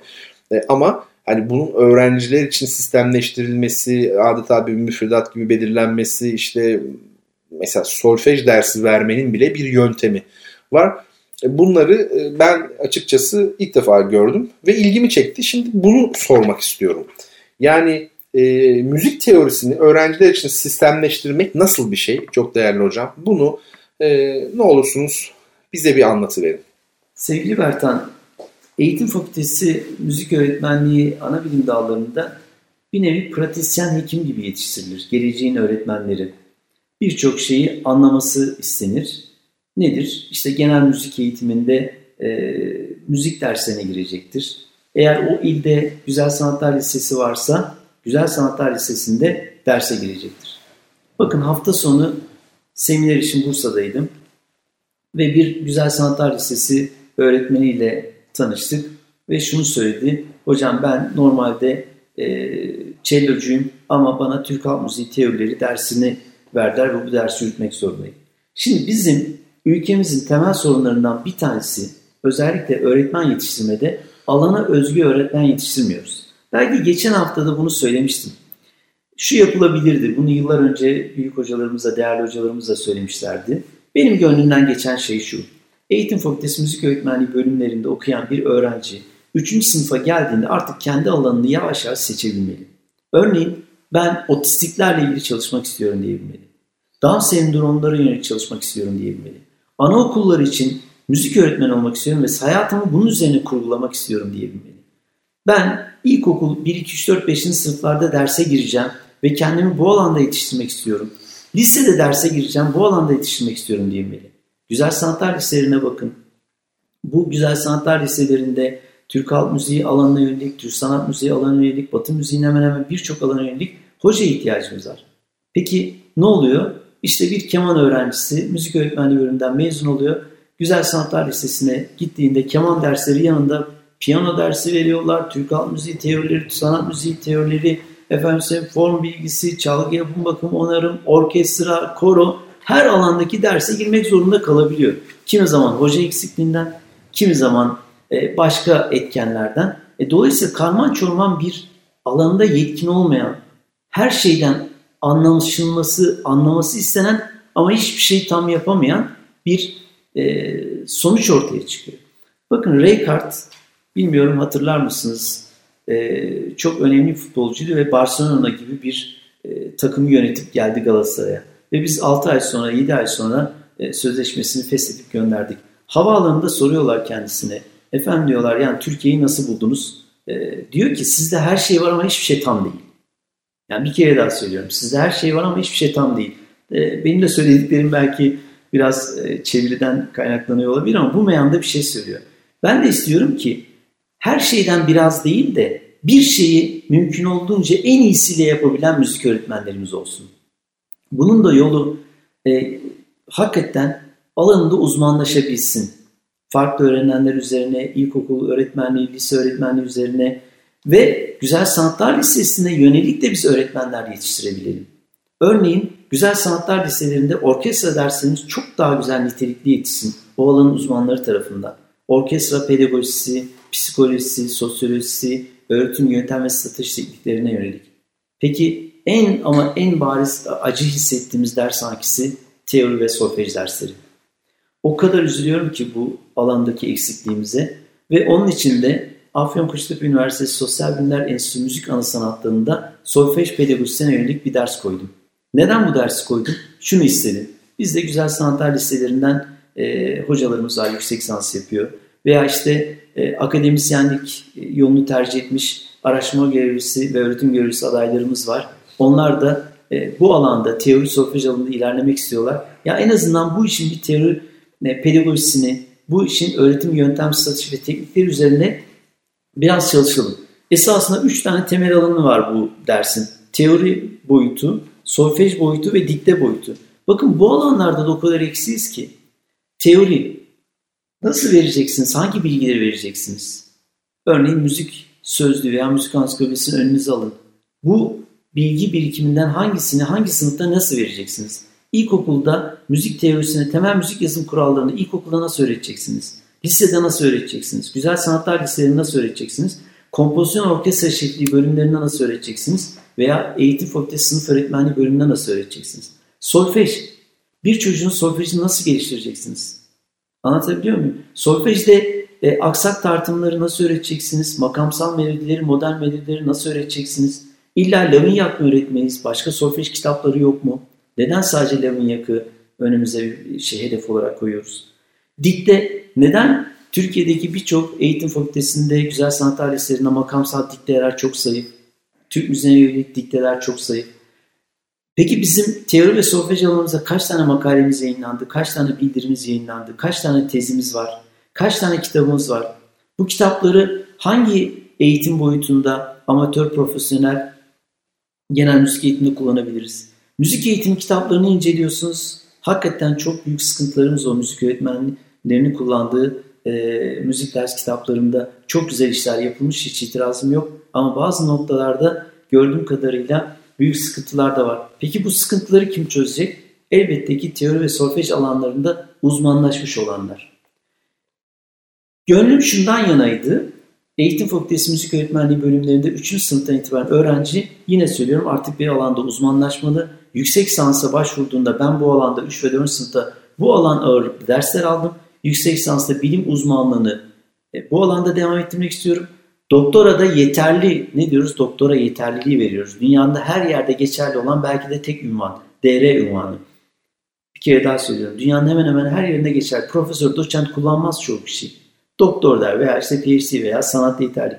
Dolayısıyla yeterlikli bir bilim insanı teori solfej alanında ama pedagoji alanında yine söylüyorum bestecilik ayrı bir alan, kompozisyon, orkestra şefliği bu alandaki hocalarımızla konuşursan daha çok sevinirim.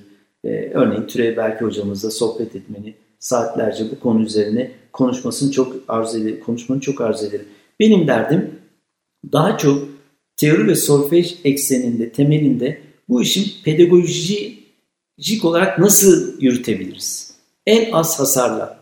Dolayısıyla e, bunun gerekliliğini hissederek böyle bir ders koyduk ve gönlüm hemen hemen her üniversitede böyle bir dersin konulması. Yani biz teori ve solfej hocası yetiştirelim. Biz oda müziği orkestra hocası yetiştirelim. Biz müzik form bilgisine dersine girebilecek hocalar yetiştirelim. Eğitimciler yetiştirelim.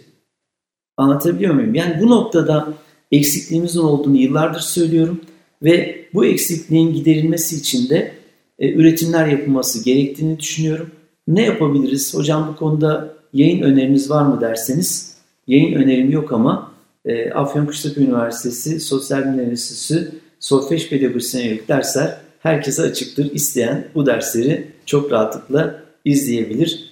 Merak ettiğiniz bir şey varsa da e, bu konuya meraklı olan arkadaşlarımız gelip benle de konuşabilir. En azından bilmiyorsak da bilenlerle tanıştırırız, yol gösteririz diye düşünüyorum. Sayın Hocam son sorun tabii ki Hisarlı Ahmet Sempozyumu. Ee, bunun müzik bilimle ilişkisi üzerinden de ele alabiliriz aslında. Ee, ben de bahsettim yani müzik bilim e, çalışmaları diyoruz. Çok afaki bir e, tanımlama ama e, bu kapsamda neler yapılabilirin en canlı örneklerinden biri bir dergi çıkarmak bile değil. Bir sempozyum, bir kongre e, tesis etmek. Bu inanılmaz bir şey gerçekten. E, Hisarlı Ahmet olağanüstü bir organizasyon. Bildiğim kadarıyla 10 tanesini geride bıraktı. E, devam ediyor.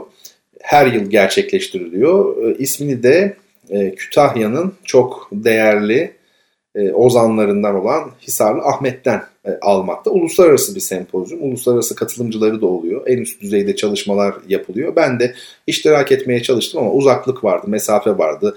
E, benim dağınıklığım, tembelliğim yani bu tip şeyler var. Dolayısıyla hani ben de galiba bir veya iki defa iştirak edebildim. Ama orada çok güzel dostluklar e, edindim. E, çok değerli hocamla da mi hocam yani e, dostluğumuzun aslında geliştiği yer, belki tanıştığımız yer olmasa bile dostluğumuzun geliştiği yer e, orasıdır. Kütahya o bakımdan bizim için de bir vatan, ayrı bir vatan içinde vatan e, oldu hakikaten. E, şimdi hocam yani müzik bilim çalışmalarından genel olarak bahsedebilirsiniz ama özellikle merak ettiğim e, bu kapsamda Hisarlı Ahmet Sempozyumu.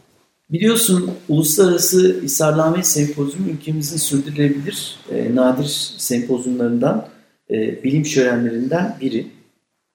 Çok zor şartlarda bugünlere geldik. İlk 2009 yılında yapıldığında e, bunları esasında ayrı bir programda sana uzun uzadıya e, ballandıra ballandıra bazen gözyaşları içerisinde bazen de gülerek anlatmak isterim. Örneğin 3000 lira borç almıştım çok değerli bir dostumdan.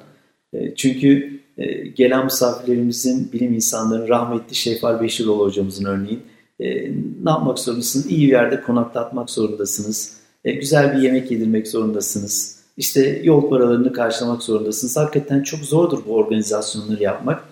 E, topu topu 9-10 kişi davet etmişiz. Zaten onların 5-6 tanesi Afyon'dan bizle birlikte geliyor ama hakikaten çok zor. Yani bilmiyorsunuz vali beyle nasıl konuşacağınızı, belediye başkanıyla nasıl konuşacağınızı, ticaret odasıyla nasıl konuşacağınızı, sponsorları nasıl bulacağınızı, konaklamaları nasıl ayarlayacaksınız, Gelen giden misafirlerinize nasıl ilgileneceksiniz? Konserleri nasıl organize edeceksiniz? E, akıl almaz bir organizasyon. E, ilk yılını böyle kor topal geçirdik. Ama özellikle Şefal Beşiroğlu hocamızın, rahmetli hocamızın o mütevaziliği, o destekleyici tavrı, e, mekanı cennet olsun bunu da buradan kendisine yad edelim. O her yönüyle hadi bakalım Uğur olur bunlar yaparsınız edersiniz motivasyonuyla e, ilk yıl böyle geçti. İkinci yıl maalesef yapamadık çünkü hakikaten hiç bütçemiz yoktu. E, ikincisini ancak iki yıl sonra 2011 yılında yaptık ve bu sefer dedik ya bir dakika bu e, ne oluyor acaba Türkiye ve dünyada bu organizasyonlar, sempozyumlar, kongreler nasıl yapılıyor? Dolayısıyla bir avantajımız daha oldu o aşamada, o sürelerde. Biz Saat eşim, 19. Eşimle birlikte e, yurt dışına Polonya'ya bir sempozyuma katıldık. Katowice'de Koday sempozyumuna. Ve sevgili Bertan çok şaşıracağım bir şey söyleyeyim. 2009 yılındaki sempozyumda bize 2013 yılındaki e, yapılacak sempozyumun tanıtımını yaptılar Koreliler. Bu kadar profesyoneller ve bize öyle bir sunum yaptılar ki 4 yıl sonra yapılacak sempozyumun konaklama yerleri hazır, konser verecek sanatçılar hazır, e, keynote'lar hazır, açılış konferansı, paneller, atölye çalışmaları, workshoplar hayretler içerisinde kaldık. Yani nasıl bir organizasyon, nasıl bir bakış açısı?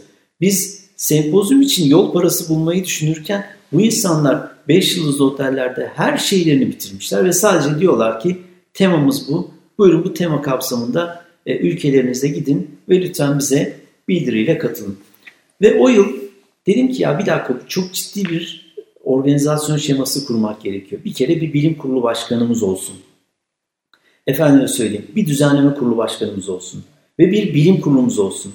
Ve bir felsefemiz olsun. Bu felsefede aynı senin sorunla ilgili müzik bilimi çalışmalarına katkı sağlayan bir felsefe olsun. O felsefede tematik yapalım. Biz Uluslararası Hisarlı Ahmet Sempozyumu demeyelim, şey, müzik sempozyumu, genel müzik sempozyumu demeyelim. Uluslararası Hisarlı Ahmet Sempozyumu ama altında tırnak içinde bir tema ile yola çıkalım. Örneğin müzik teorileri diyelim. O yıl sadece müzik teorileri odaklı. Örneğin müzik terapi diyelim. Örneğin müzik teknolojileri diyelim. Ve onların alt başlıkları olsun. Bilim kurulu başkanımız olması, düzenleme kurulu başkanımız olması ile birlikte bilim kurulu başkanı da şu hakkı verelim. Sayın hocam siz müzik teorileri alanında e, bilim kurulu başkanımız olur musunuz? Kabul etti ve ben bunları hiçbir zaman telefonla yapmadım sevgili Bertan. Mutlaka müzik e, bilim kurulu başkanının hangi ilde yaşıyorsa kendisinden randevu aldım. Bizzat gittim ve kendisinden projelerimizi anlattık. Felsefemizi anlattık ve şunu söyledik. Sayın hocam bilim kurulu başkanımız olarak lütfen ülkemizde ve dünyada iki yabancı e, bilim uzmanı getirme hakkımız var. 10-12 ile sınırlayarak e, ülkemizdeki en iyi bilim uzmanlarıyla çalışalım. O alanda kimse çalışması kimin çoksa, kimisi çalışmaları ne kadar nitelikliyse bu hocalarımızla çalışalım. Ve biz bu hakkı verdik bilim e, kurulu başkanımıza.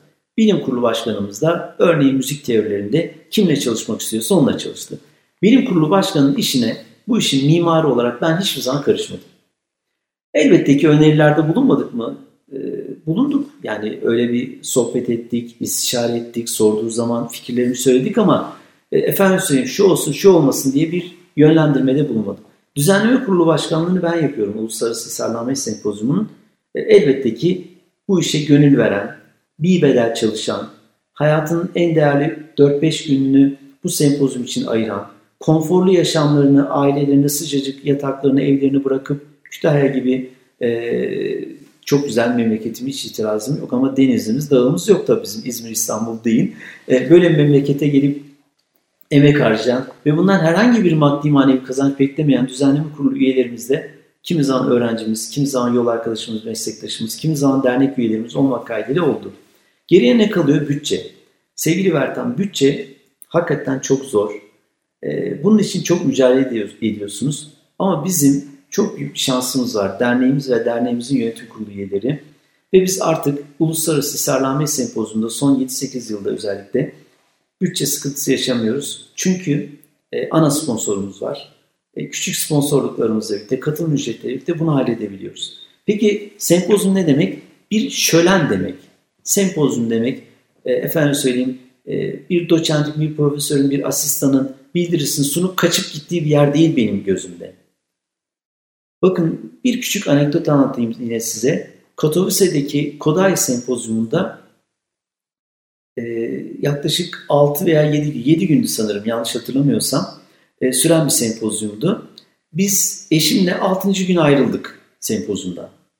Ama öyle bir sempozyum kurgulamışlar ki sabah gidiyorsunuz ortak şarkı söyleme var. Bir dört eser veriyorlar size birlikte şarkı söylüyorsunuz. Hemen hemen tüm oturumlar dolu. Efendim söyleyeyim gezilecek her yer hep birlikte gidiliyor. Yemekler hep birlikte yeniliyor. Efendime söyleyeyim şarkılar hep birlikte söyleniyor. Bir şölen var hakikaten. Ve kimse de kaç göç yok. Yani ama şu etkinlik var. Örneğin bir profesör İngiliz çocuk şarkıları ile ilgili bir romplar anlatırken Japon'u da, İngiliz'de, İrlandalısı, Alman'ı da hep beraber el ele çıkıp o ronda oynuyorlar. Hep beraber katılmaya çalışıyorlar. İşte gala yemeklerine birlikte yeniliyor. Akşamları böyle. E bizim ülkemizdeki sempozyumlara bakıyorsunuz. Oh bildirisini sunan gidiyor. Bu hakikaten çok enteresan. Tekrar döneyim. Ve biz 6. gün ayrılmak zorunda kaldık. Geldikten sonra bir mail. Dediler ki kardeşliğimizi bozdunuz. Bir bozuldum tabii yani kardeşliğinizi bozmak ifadesi beni de bozdu tabii. Moralimi her şeyden önce. Eşimle birlikte konuştuk ve biz güzel bir mail attık kendilerine. Dedik ki hatırlar mısınız biz sempozyuma başvuru yaparken hepsine katılamayacağımızı, 5 gün katılmak zorunda kaldığımızı çünkü küçük bir çocuğumuzun olduğunu, e, küçük çocuğumuzun bakımı dolayısıyla 7 gün kalırsak bu 8. güne sarkacağını ama biz 4 gün veya 5 gün kalıp e, bir önce gelmek istediğimizi maille söyledikten sonra sempozyum başkanı tekrardan bir mail attı. Evet mailinizi hatırladık. Biz de bunu düzenleme kuruluyla konuşmuştuk. E, sizden özür diliyoruz. Hatırlatma yaptınız. Teşekkür ediyoruz. Düşünebiliyor musunuz? Bakın neden? Çünkü sempozyumun sonunda hani başta söyledim ya dört eser. Japon'u, Alman'ı, İngiliz'i, Türk'ü, Fransız'ı bir araya gelip bir e, çok sesli bir eser okuyorsunuz ve sempozyumu ortak hep birlikte şarkı söyleyerek bitiriyorlar. Ve e, bizim İsarlame sempozyumundaki eksiklerimizden biri bu. Bunu biraz tamamlamamız gerekiyor. Geliştirmek istedik. Ne yapalım? İşte gala yemeklerini yerleştirmeye çalıştık ve konserler yapalım dedik. Ve bu konserler de farklı boyutlarda olsun. Halk müziği, sanat müziği, işte operası, aryası, liiti, batı müziği. Ve biz bunu yaparken de iki amaçla yola çıktık. Bir, hani şölen dedik ya, sempozyuma geldiği zaman Bertan Rona aynı zamanda bir e, Kütahya'nın yerel müziklerini de dinleyebilsin. Bertan Rona geldiğinde Cihat Aşkın'ı da Gökhan Ayboluz'u da dinleyebilsin. Ve e, arkadaşlarıyla, katılımcı arkadaşlarıyla birlikte gitsin bu konserlere. Giderken gelirken hemhal olsunlar, sohbet etsinler. Ama bir şeyi daha istedik. Özellikle Kütahya'nın çocuk ve gençleri. Biz yaklaşık 7-8 okulda, lisede konserler yapıyoruz. Böylece o Kütahya'daki e, farklı farklı liselerdeki öğrenciler dünya çapında sanatçıları tanımış oluyor. Her şeyden önemlisi Hisarlı Ahmet ismi gönüllerinde artık iyice yer ediyor. Çok çok önemli bu. Bir şey daha yaptık. Güzel Sanatlar Lisesi özellikle son sınıf öğrencileri Kütahya'ya gelen bu müzik bilim insanlarıyla tanışıyorlar, kartlarını alıyorlar, okulları hakkında bilgi ediniyorlar, kendilerini tanıtıyorlar, sormak istediklerini sorabiliyorlar. Bakın böyle bir eğitimsel boyutu da oldu. Peki her şeyi başarabildik mi? Elbette tam olarak başarmış değiliz. Bir şey daha yapıyoruz bu sempozyumda. Müzik bilimine katkı sağlayıcı bir e, çalışma. Mutlaka mutlaka konferanslarımız, atölye çalışmalarımız, masterclasslarımız kesinlikle oluyor. Bir diğer nokta panel. Panelin özelliği ise şu. Tamamen Kütahya müzik kültürünü konuşuyoruz orada. Örneğin Kütahya zeybeklerini konuşuyoruz. Örneğin Kütahya halk oyunlarını konuşuyoruz. Örneğin Kütahyalı halk müziği sanatçılarını konuşuyoruz. Örneğin Kütahyalı bestecileri konuşuyoruz. Böylece halk şöyle bakmıyor Kütahya'daki e, vatandaş. Ya bu adamlar geldiler, bildirilerini sundular, gittiler demiyor. Ne diyor? Bu insanlar konforlu yaşamı vurup Kütahya'ya geldiler. Aynı zamanda Kütahya kültürü üzerine de çalışmalarını bizle paylaşıyorlar. Ve Kütahya kültürü de konuşuluyor. Ve yerli ve yabancı bilim insanları tarafından. Bir çalışmamız daha var. E, bu da çok çok önemli. E, mümkünse bu panellerde biraz stratejik diyebilirsin bunu. Bazen iş adamlarının oturum başkanı yapıyoruz. Böylece e, çok güzel, tatlı bir jest bu. E, benim yıllardır üzerinde durduğum bir konu toplumla hemhal olmamış, toplumdan uzak, e, ne konservatuar e, konservatuardır, ne sempozyum sempozyumdur. O zaman gidelim dağ başında Mozart'ı, Beethoven'ı, Dede Efendi'yi çalalım, inelim. sanatçı e, böyle illa tek olacağım diye, biricik olacağım diye, efendim söyleyeyim özgün olacağım diye niye çeksin elini ayağını? Bilim insanı efendim söyleyeyim neden kasım kasım kasılsın? Yani halka da anlatabileceğimiz, halka da paylaşabileceğimiz, bulduğumuz çünkü o Kütahya halkı, Kütahya iş insanları bize bu imkanları veriyor. Değil mi? Dolayısıyla onlarla da hemhal olmamız gerekiyor. Müzik bilimine sorunla da bağlantı olarak söylüyorum. Hisarlame Sempozyumu'nun çok ama çok katkıda bulunduğunu düşünüyorum. Her şeyden önemlisi bir yığın sempozyumu değil. Tematik bir sempozyum. Yani müzik terapi ile ilgili ne merak ediyorsanız o sempozyumun bildiri kitabında bulabiliyorsunuz.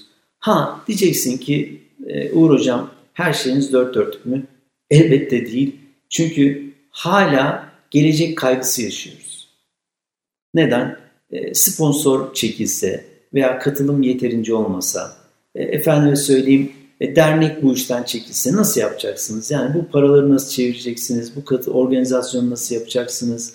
İşte bu noktada yine e, ülkemizin en büyük handikaplarından bir tanesi kişiye bağlı kalma. Yani bir iki kişiye değil de bu noktada bir sistem kurmaya çalışıyoruz. Yani sempozyuma aidiyetliği çok olan e, kişiler olsun istiyoruz. Yani bir bilim insanı o yıl Hisarname Sempozyumu yapılmadığında bunu sorgulayabilmeli. Neden yapılmıyor? Yapılmalı. Bir vatandaş, Kütahyalı bir şoför, Kütahyalı bir lokanta sahibi, Kütahyalı bir konaklama yeri, iş yeri işleten bir firma sahibi, oteller şunu sorgulayabilmeli. Efendim ben bir hafta boyunca otellerimiz doluyordu. Acaba bu niye dolmadı? Bunu ticaret odasına sormalı, bunu belediye başkanına sormalı, bunu vali beye sormalı. Anlatabiliyor muyum? Oradaki Güzel Sanatlar Lisesi öğrencisi bu sempozyum yapılmadığı zaman müdürüne şunu sormalı. Efendim biz çok önemli sanatçılarla tanışma imkanı elde ediyorduk. Çok güzel insanlarla tanışıyorduk. Kendimizi dinletebiliyorduk ve dinleyebiliyorduk onlardan. Yorumlar alabiliyorduk. Neden bu sempozyum olmalı? Hesap sorma değil. Ama mutlaka bu soruları sormalılar ki biz bu sempozyumu kalıcı hale getirelim. Peki bu olacak mı? İşte bizim belki de toplum olarak temel sorunlarımızdan bir tanesi bu. Yani bizim bilgili değil, ilgili insanlara ihtiyacımız var. Bilgisizlerden zaten korkuyoruz. Ama bilgili olma amacında hayatını 3 metrekarelik odaya tıkan, hayatını 6 metrelik odada geçiren piyanistler, kemancılar, bilim insanları değil, bir ayağı yurt dışında, bir ayağı vatandaşta olan sanatçı ve bilim insanlara ihtiyaçlarımız var ve bizim ilgili sanatçılara, ilgili vatandaşlara, ilgili bilim insanlarına ihtiyacımız var. Çünkü bu ilgiyi kestiğiniz zaman üretim de kalıyor. Geride kalıyor. Tüketim zaten hiç olmuyor. Yani bakın Mars Festivali kaldı. Dinar'da yapıyorduk bunu. Maalesef sorgulamadılar bile niye yapılmıyor diye. Bu biraz önce söylediklerimi bundan ötürü söylüyorum. Bir tecrübemiz var çünkü. Halbuki ben isterdim ki oradaki demek ki bizde de hata var. Öz eleştiri yapalım. Gönüllere tam girememişiz. E, efendim bilim insanı olarak, sanatçı olarak. Gönlüm şundan yanaydı. Dinar'daki onlarca insan yöneticisinden memuruna, esnafından işçisine herkes şu sorgulamayı yapmalıydı ve belediye başkanına demeliydik. Sayın Başkanım bu Marsels Festivali devam etmeli. Ama demek ki bizde bir hata var. Yani biz kendimizi bu konuda eleştirmeliyiz. Başkasını değil. Geçen haftalarda da söylemiştim e, sohbetimizde. Hisarname Sempozyumu'nun sadece görevi müzik bilimine katkı sağlamak olmamalı. Elbette o en başat görevi ama halkla iç içe olan, halkın kültürlenmesine katkı sağlayan, öğrencilerin gelişimine katkı sağlayan, ekonomiye katkı sağlayan, efendim söyleyeyim Kütahya'nın sadece ve Çin'i sanatıyla değil her yönüyle e, özellikle İsarlamet başta olmak üzere, Evliya Çelebi başta olmak üzere, Gaybi Sunulu Hazretleri başta olmak üzere tüm değerleriyle tanınmasına yardımcı olan bir sempozyum olsun istedim. Ve bir yıl bile yapılmadığında hemen toplum tarafından, toplumun her kesimi tarafından baskı görülen özellikle bürokrasiye bir e, şölen, bir sempozyum olmasını isterim. Peki e, bunun devamı için ne gerekiyor? Bakın bu bizim radyo programımızı, bu sohbetlerimizi dinleyen dostlarımızdan belki de şöyle bir beklentimiz olsun. E, illa müzikçi olmanıza gerek yok. Bulunduğunuz ilde bir sempozyum kongre varsa bir bakın bakalım, bir kapıdan ayağınızı bir atın bakalım. Onun etkinliklerine, orada resim sergileri yapılıyor, orada hat sergileri, teslim sergileri yapılıyor. Belki oradaki konferans mutlaka sizin ilginizi çekecektir. Neden çekiniyorsunuz? Yani e, özellikle de kendi alanımızdaki insanlar, e, bilim insanları, akademisyenler, asistanlar neden bir gün kalınıp gidiliyor? Yani herkesin gözü, bildirisini sunanların gözü dışarıda. Yani bunu da anlamakta çok zorluk çekiyorum. Halbuki geleneksel sempozyum, e, yani geleneksel olarak süren sempozyumlarda gördüğümüz şey şu. İnsanlar oturum oturum geziyor. Hatta oturumlar arasında birinci oturumda birinci sunuyu dinledikten sonra ikinci oturumdaki ikinci sunuya yetişmeye çalışıyor. İlgi alanlarına göre işaretliyorlar. Öyle şölen oluyor zaten. Sempozyum birbirini kıran, e, kaçan köçen insanların değil ki, yeri değil ki. Adı üzerinde bilgi şöleni. Dolayısıyla e, bir müzik sempozumu duyduğunuzda çekinmeyin arkadaşlar. Yani bu radyo programı dinleyenler işte Samsun'da e, din merkezli bir radyo e, programımız. E, dolayısıyla tüm Türkiye belki de birçok yurt dışından da izleyenler var bizi. Sadece ülkemizde, ilimizde değil, dünyanın neresinde olursanız olun bir bilgi şöleni gördüğünüzde kafanızı bir uzatmakta fayda var diye düşünüyorum. Ve sizlere teşekkür ediyorum. Evet çok çok e, aydınlatıcı, kapsamlı, güzel bir e, program oldu. Güzel bir iki hafta oldu e, benim için. Ve zannediyorum pek çok dinleyicim için de. Bir kere daha altını çizeyim. Bu konuşulan konuların sadece müzikle ilgili olduğunu düşünen yanılır. E, gerçekten çevreye duyarlı, şehir kültürü almış, e, görgüsünü arttırmak isteyen, hayatla, insanla, hakikatle temas kuran, böyle bir derdi olan herkesin alacağı çok şey vardı bence Uğur Hoca'nın anlatımlarında. E, herkes tabii kendi alanına bunu adapte edebilir ama inanın e, bakış açısı e, ortak, ortak olmalı. Ben değerli hocama benim davetimi kabul ettiği için, çok büyük yoğunluğuna rağmen kabul ettiği için gerçekten huzurlarınızda bir kere daha teşekkür etmek istiyorum. Sayın hocam sağ olun, var olun. Sevgili Bertan, bilmiyorum epey uzun bir sohbet oldu. Belki de dinleyicilerimiz ya Uğur Hoca'la ama çok konuştu falan ümit ederim demiyorlardır. E, ama e, hatırlıyor musun? Bahsetmekte fayda var. Lucy diye bir film vardı. E, kısa bir film esasında. izlemelerini tavsiye ederim e, dinleyicilerimizin. Orada bir Morgan Freeman'la e, Scarlett Johansson tam hatırlayamıyorum ama e, bayan sanatçımızın bir diyaloğu var ve e, çok üzerinde detaylı durmak istemiyorum ama paylaşmak üzerine, hayatın gerçek amacının paylaşmak olduğu üzerine. E, ben teşekkür ederim. Fikirlerimizi paylaşabildik e, bu mecrada, bu ortamda. Ayrıca senin konservatuarımızda olmanın hakikaten özellikle ileriki günlerde, ileriki aylarda ve yıllarda çok farkındalık yaratacağını düşünüyorum. Gerek öğrencilerimize, gerek hocalarımıza, gerek konservatuarımıza, gerek üniversitemize çünkü zihni açık insansın ve hakikaten çok faydalı güzel işler yapıyorsun. Bu radyo programı bile onca işinin gücünün arasında e, emek harcamak çok ama çok değeri var benim gözümde. E, her şeyden önemlisi bir hatıra biriktirmiş olduk. Ümit ederim bizi dinleyenlerin de gönüllerinde bir hatıra olarak kalır. E, bunlar hakikaten önemli işler, önemli meseleler. Çünkü hayatın gerçek amacı eylem diyoruz. Eyleme geçmiş olduk böylece. Artı bir bellek biriktirmiş olduk, bir hatıra biriktirmiş olduk. Kime? Öğrencilerimiz için, çoluğumuz çocuğumuz için, eşimiz dostumuz için. E, bu konuda sana sonsuz teşekkürler. Bir teşekkür de elbette ki e, çok büyük emek harcayan radyonun tüm çalışanlarına olsun ve herkese de sevgiyle, saygıyla iyilik dileklerimizi gönderelim. E, ben tabii e, çok mahcup etti hocam beni. Sağ olsun, var olsun. Değerli hocam ben de her zaman e, elimden gelin tabii sonuna kadar e, yaparım. Zaten beni tanıyanlar da bilirler, bütün gençler. Herhangi bir işim olmadığı zamanlarda da gönüllü olarak e, bir şeyler öğretmeye, anlatmaya e, çalıştım hep. Bu bir tabii yapı meselesi. Ben güzel sözleriniz için e, çok çok teşekkür ediyorum. Mahcup ettiniz. E, hakikaten hep birlikte inşallah çok güzel işler çıkaracağımıza ben de inanıyorum. Evet.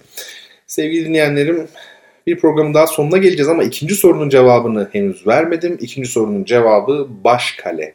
Van'ın Başkale ilçesi Türkiye'deki bütün il ve ilçeler arasında rakımı en yüksek ilçedir. Osmanlı'daki ismiyle Elbak. Efendim bunu da e, belirtmiş olduk ve bu ikinci e, kitabı kazanan yani cevabı doğru olarak ilk yazan dinleyicim de yine aynı şekilde lütfedip adını, soyadını, adresini ve telefon numarasını bize ulaştırırsa e, biz dört ayrı kitabımızı e, sağ olsun Uğur Hocam hediye edecek siz değerli dinleyenlere. En kısa zamanda yarın öbür gün kargoyla ulaştırırız. Efendim final parçamız yine Uğur Türkmen'den son iki haftamızı bütünüyle ona ayırmıştık. Müzikleri de tamamen ondan seçtik. Ve e, değerli hocanın e, Uğur Hoca'nın bir müzik kompozisyonuyla sizleri baş başa bırakıyorum. Haftaya aynı gün yani çarşamba günü saat 22'de tekrar radyo gerçekte buluşmak üzere. Esen kalın efendim.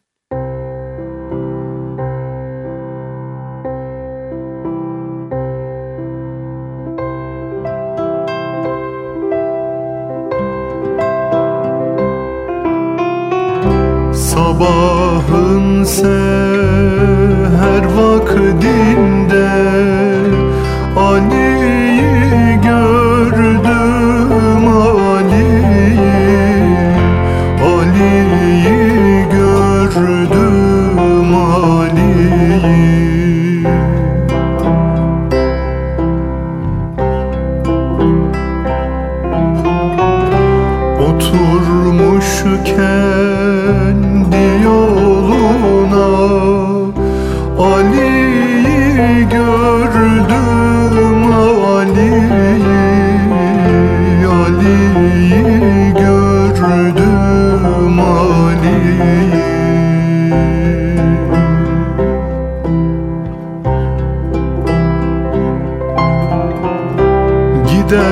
Mekke yolu ile Altında düldülü ile Hasan Hüseyin